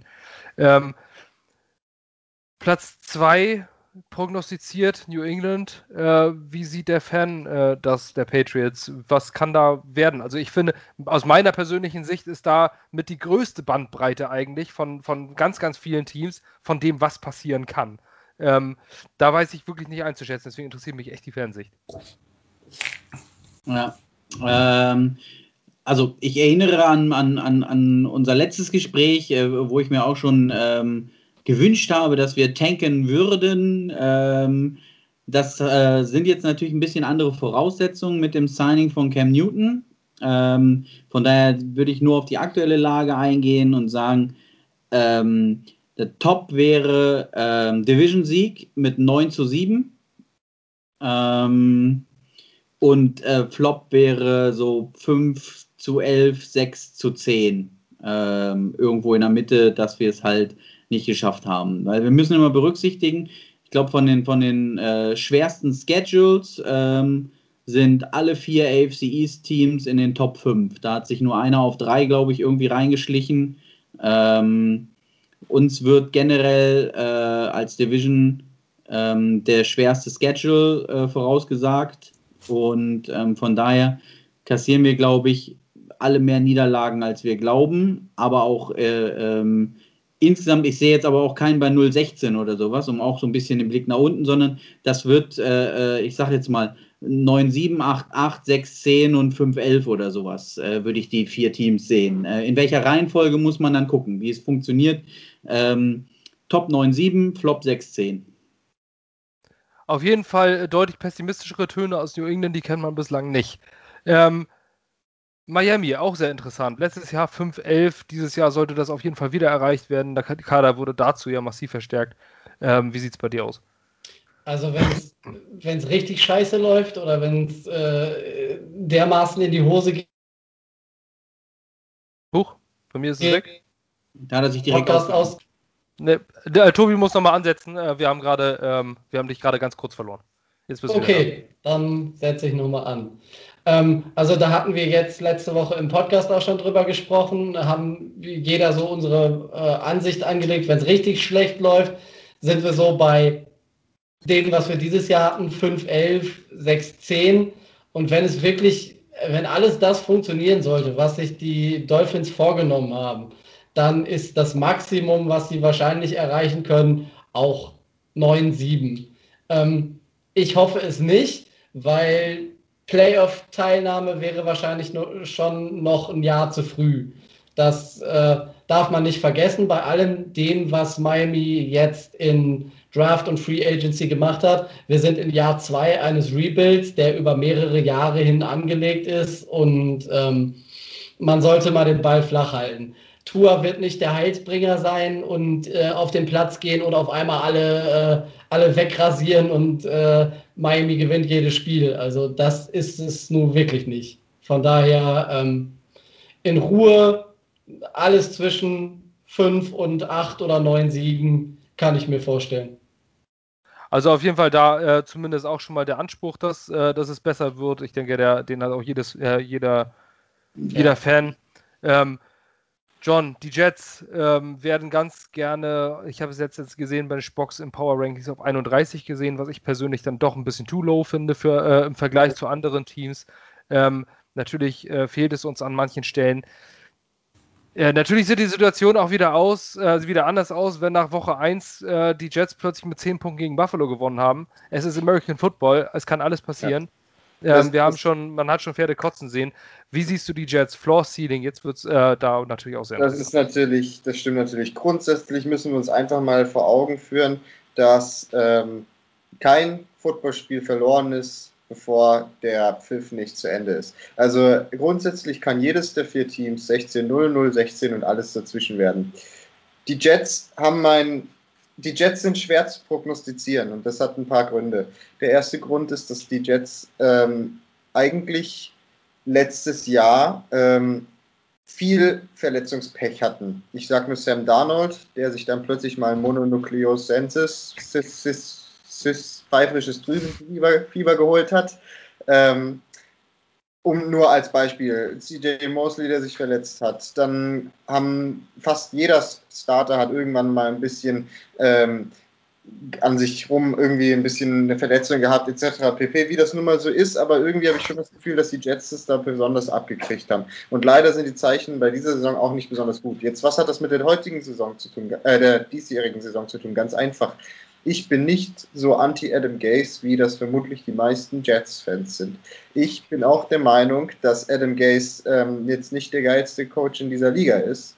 Da wird mir bestimmt auch der Kollege von den Dolphins zustimmen. Aber was ich trotzdem sagen muss und was viele vergessen, ist, Adam Gase ist ein Coach, der immerhin in seinem einzigen Jahr als Head Coach mit einem halbwegs ähm, gesunden Starting Quarterback über 16 Spiele die Playoffs erreicht hat. Dass er dort dann von den, ich meine, Steelers ermordet worden ist, ähm, ist nochmal eine andere Geschichte. Aber der Mann hat es mit Ryan Tannehill ähm, als in seinem einzigen Jahr, in dem der richtig gesund war, in die Playoffs geschafft. Und das ist schon mal eine Leistung. Ich sehe Adam Gase also nicht als so große Schwachstelle und an Adam Gase, Adam Gase ist einer von zwei Leuten bei den Jets, an denen auch diese Saison hängt. Und der zweite ist natürlich Sam Darnold. Da muss man sich hier aber auch überhaupt nichts vormachen. Und ganz ehrlich, ich gehe jetzt einfach mal schwer davon aus, dass mir da David zustimmen wird. Bei den Bills hängt es auch mit an Josh Allen. Wir haben junge Quarterbacks, wir haben Quarterbacks, die in der Lernkurve drin sind. Und wie schnell die diese Lernkurve hochspringen, das wird maßgeblich die meisten Seasons ähm, unserer, unserer Teams hier, also die, die, so rum, die folgende Saison der meisten unserer Teams beeinflussen. Sei das jetzt Tour in Miami, sei das Josh Allen, Sam Darnold oder Jared Stidham. Wir wissen ja nicht, was mit Cam Newton passiert. So, deswegen jetzt Floor Ceiling. Also ganz ehrlich, die Jets haben die letzt, von den letzten acht Spielen sechs gewonnen. Das muss man sich auch mal vor Augen führen. Das war jetzt nicht die Creme de la Creme, die die da besiegt haben, aber trotzdem haben sie es geschafft, sechs von acht Spielen zu gewinnen. Wenn die darauf aufbauen können und wenn die das tatsächlich schaffen, oder wenn wir sagen wir mal alle Fragezeichen relativ positiv beantwortet werden, ähm, die verletzten Spieler gut zurückkommen, die Rookies ähm, eventuell einen guten Impact haben, Sam Darnold ähm, seine, sein, ähm, seine äh, Growing Pains ein bisschen abwerfen kann, sich entwickelt, dann ist bei den Jets durchaus was Gutes drin. Und wenn das ganz, ganz optimal geht, dann wage ich sogar zu sagen, dass die Jets eventuell auf eine 9-7-10-6-Saison kommen könnten. Achtung, das ist, ich möchte nicht sagen, dass die Jets das tun werden. Ähm, dazu werde ich mich gleich noch äußern, sondern ich sage nur, wenn alles perfekt läuft, wenn Sam Darnold tatsächlich sein Spiel oder der Quarterback wird, der eigentlich der prognostiziert wird, wenn Adam Gase sein Coaching, seine Coaching-Channels wieder kriegt und so weiter und so fort. Und natürlich ist auch immer ein bisschen Glück dazu. Allerdings muss ich auch sagen, wenn das jetzt alles in die Hose geht, die Injuries ähm, wiederkommen, Sam Darnold verletzt sich nochmal oder spielt einfach nur Scheiße, Adam Gase ist halt doch der Adam Gase, für den ihn die meisten halten. 3-13 ist durchaus ebenfalls möglich.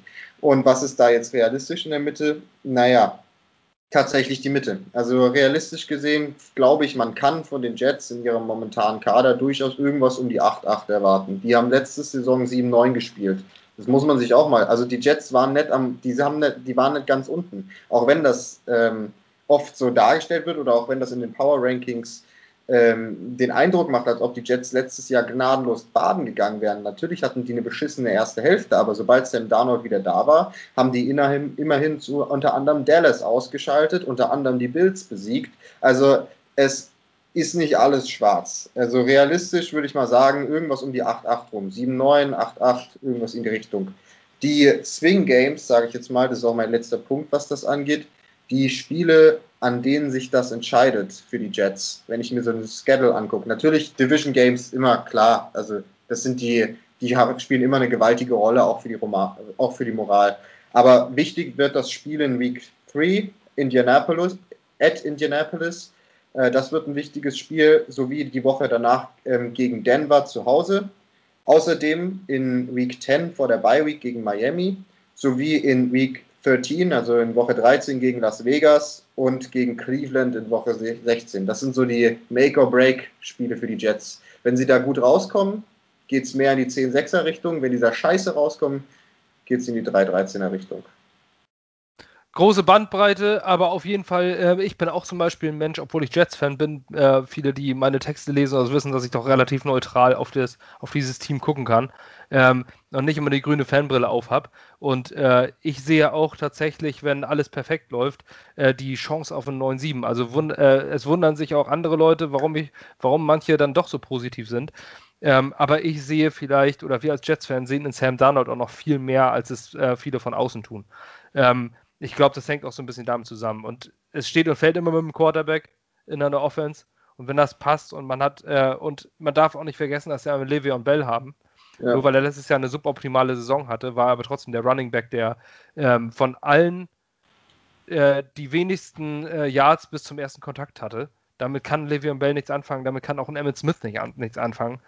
Ähm, das hat sich jetzt viel verbessert. Wir haben Run, Run-Blocker, also das Laufspiel wird jetzt auch passen, denn die, die Formel des Gays, Inside Run, Inside Run, Screen Pass, ähm, oder, oder dann irgendwie ein langes Ding oder sowas, äh, da werden wir vielleicht beim Third Down nämlich mal nicht noch 10 Yards zu überbrücken haben. Und dann ähm, könnte vielleicht doch noch was werden. Ich sehe die Jets auch gar nicht so katastrophal, wie es andere tun. Ähm, wenn ich von Power Rankings spreche, würde ich sie äh, nicht auf 31 einschätzen. Das finde ich wirklich wieder ein bisschen sehr tief gegriffen. Ähm, ich würde eher so irgendwo auf 26, 25 gehen, aber ich sehe die Jets auch im unteren Drittel, ganz ehrlich gesagt. Ähm, das sind unsere Prognosen gewesen. Wir, sind, äh, wir haben bald die zwei Stunden Marke erreicht, eine Stunde 50. Deswegen würde ich jetzt ganz gerne zu unserem netten Abschlussspiel Snack a Player kommen. Ähm, ich mag das total gerne. Ähm, man kann sich einfach von äh, imaginär wird es jetzt, also es wird natürlich nicht passieren, aber wir können uns jetzt einfach aus äh, dem gegnerischen Team jeweilige Division ein Spieler klauen und eins, zwei Sätze dazu, warum ausgerechnet den. Frank, wen würdest du aus den anderen Teams haben wollen?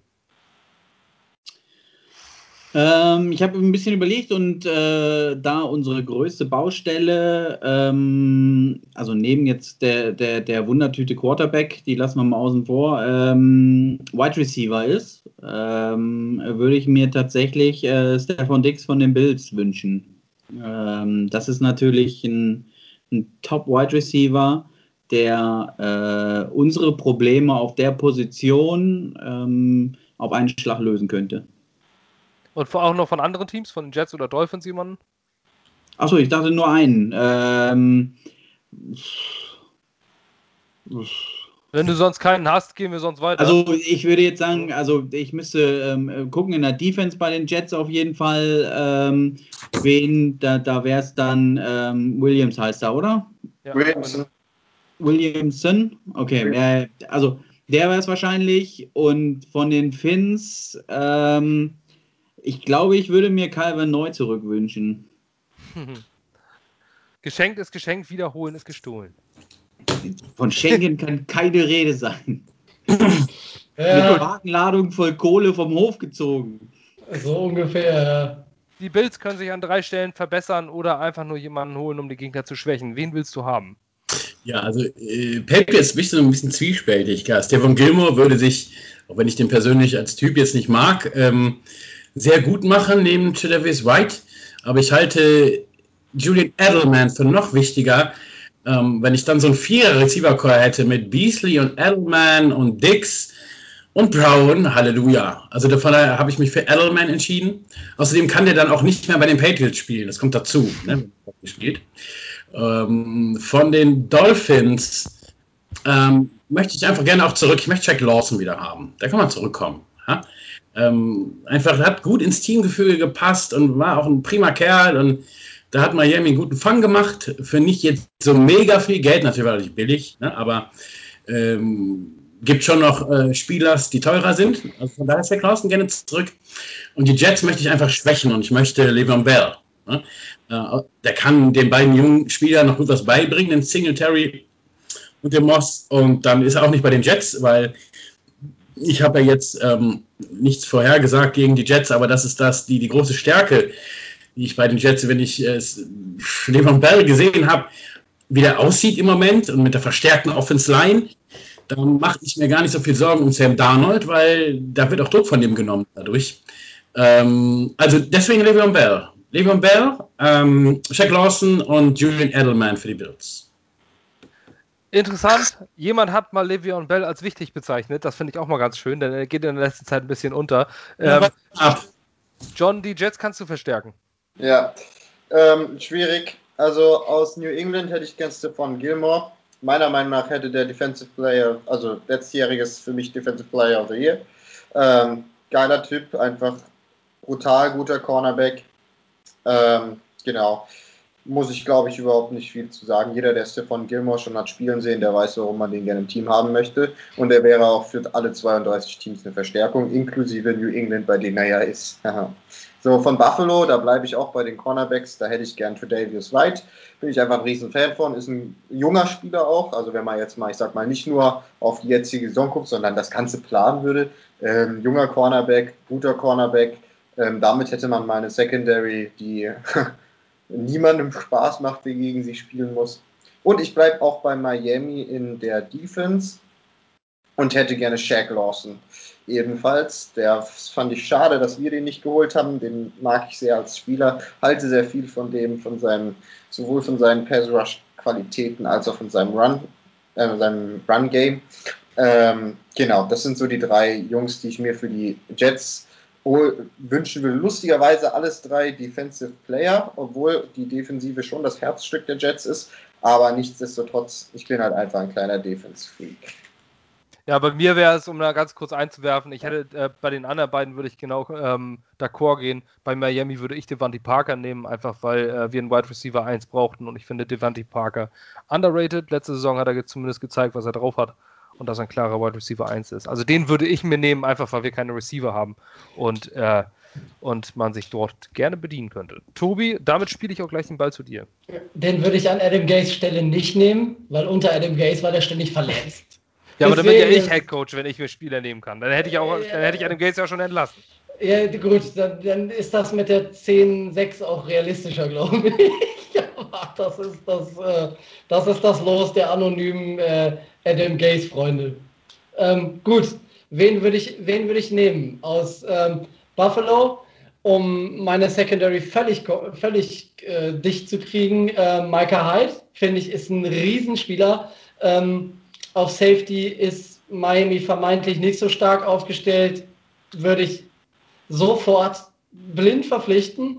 Ähm, aus äh, New England hatte ich eigentlich gehofft, dass wir ihn, dass wir ihn holen, haben wir nicht getan. Joe Tooney, äh, Riesengard. Damit kriegst du dann auch die, die O-Line wieder etwas, äh, etwas gesichert. Und bei den Jets hätte ich auch sofort Le'Veon Bell gesagt. Äh, nimm den Jets die einzige Stärke, die sie, äh, die sie noch irgendwie haben. Mach den einen Plan, den Adam Gaze gut durchziehen kann, äh, zunichte und äh, du hast die, erst, äh, die Jets unter Gaze im Sack. Gut, damit haben wir auch unser letztes Spiel durch. Wir sind jetzt ganz kurz vor der Zwei-Stunden-Grenze und äh, ich würde das Thema hier quasi auch beenden und äh, ich bedanke, jetzt, äh, bedanke mich bei allen beim Zuhören. Es sei denn, irgendjemand hat noch was, was er äh, jetzt einwerfen möchte. Hm. Aber ich glaube, da ja, sind wir ganz Bold gut dabei. Predictions? Nö. Bold Predictions? Ähm, kann man spontan einwerfen. Haben wir uns nicht darauf vorbereitet, finde ich aber sehr interessant. Fürs eigene oder fürs fremde Team? Für Fremde.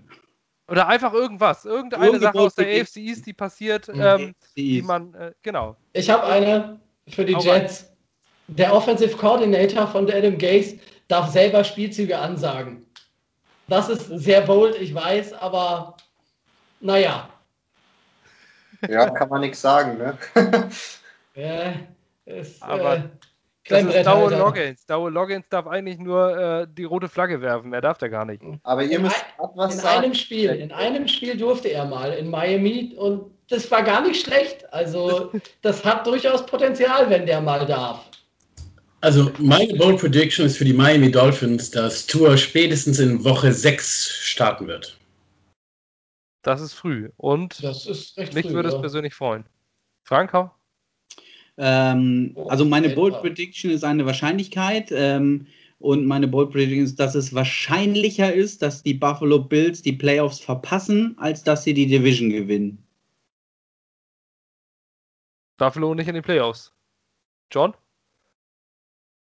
Ähm, so viel ist mir jetzt in den letzten Sekunden nicht eingefallen tatsächlich. Hm. Aber tatsächlich glaube ich nicht, dass New England dieses Jahr die ähm, Division verliert ähm, sondern ich bin mir fast sicher, dass Cam Newton uns sehr, sehr, sehr, sehr wehtun wird. Und ähm, dass der auch die Saison über Starter bleibt. Dementsprechend ist meine Broad Prediction, dass New England äh, noch nicht abgeschossen wird, sondern dass die uns mal wieder der Reihe nach über den Zaun werfen. Dann beende ich mit meiner Bold Prediction. Der Quarterback mit den meisten Pass Yards in der AFC ist, wird Sam Darnold heißen. Das ist mein Mann. du, darfst, du durftest aber nicht das eigene Team nehmen. Auch als Moderator darfst du dir nicht alles rausnehmen. okay, dann sage ich, dann sag ich die drei Teams, die äh, nicht so viele Passyards haben. sehr gut, sehr gut, sehr gut. Nein, aber das wäre tatsächlich jetzt die spontane Idee, die ich hätte, ähm, dass der beste Quarterback am Ende des Jahres der AFC East Sam Darnold heißen wird. Ähm, das sehe ich nicht nur aus der grünen Brille, sondern irgendwie auch als Football-Fan. Ich habe dieses Gefühl, dass dieser Quarterback einfach special ist. Gerade mit seinem Alter jetzt. Er ist immer noch jünger als Joe Burrow, muss man wissen. Und hat schon zwei Jahre NFL-Erfahrung. Ähm, und hat äh, echt in die Scheiße gegriffen in den ersten beiden Jahren mit seinen Krankheiten. Wenn er jetzt noch Corona kriegt, also dann weiß ich auch nicht mehr weiter.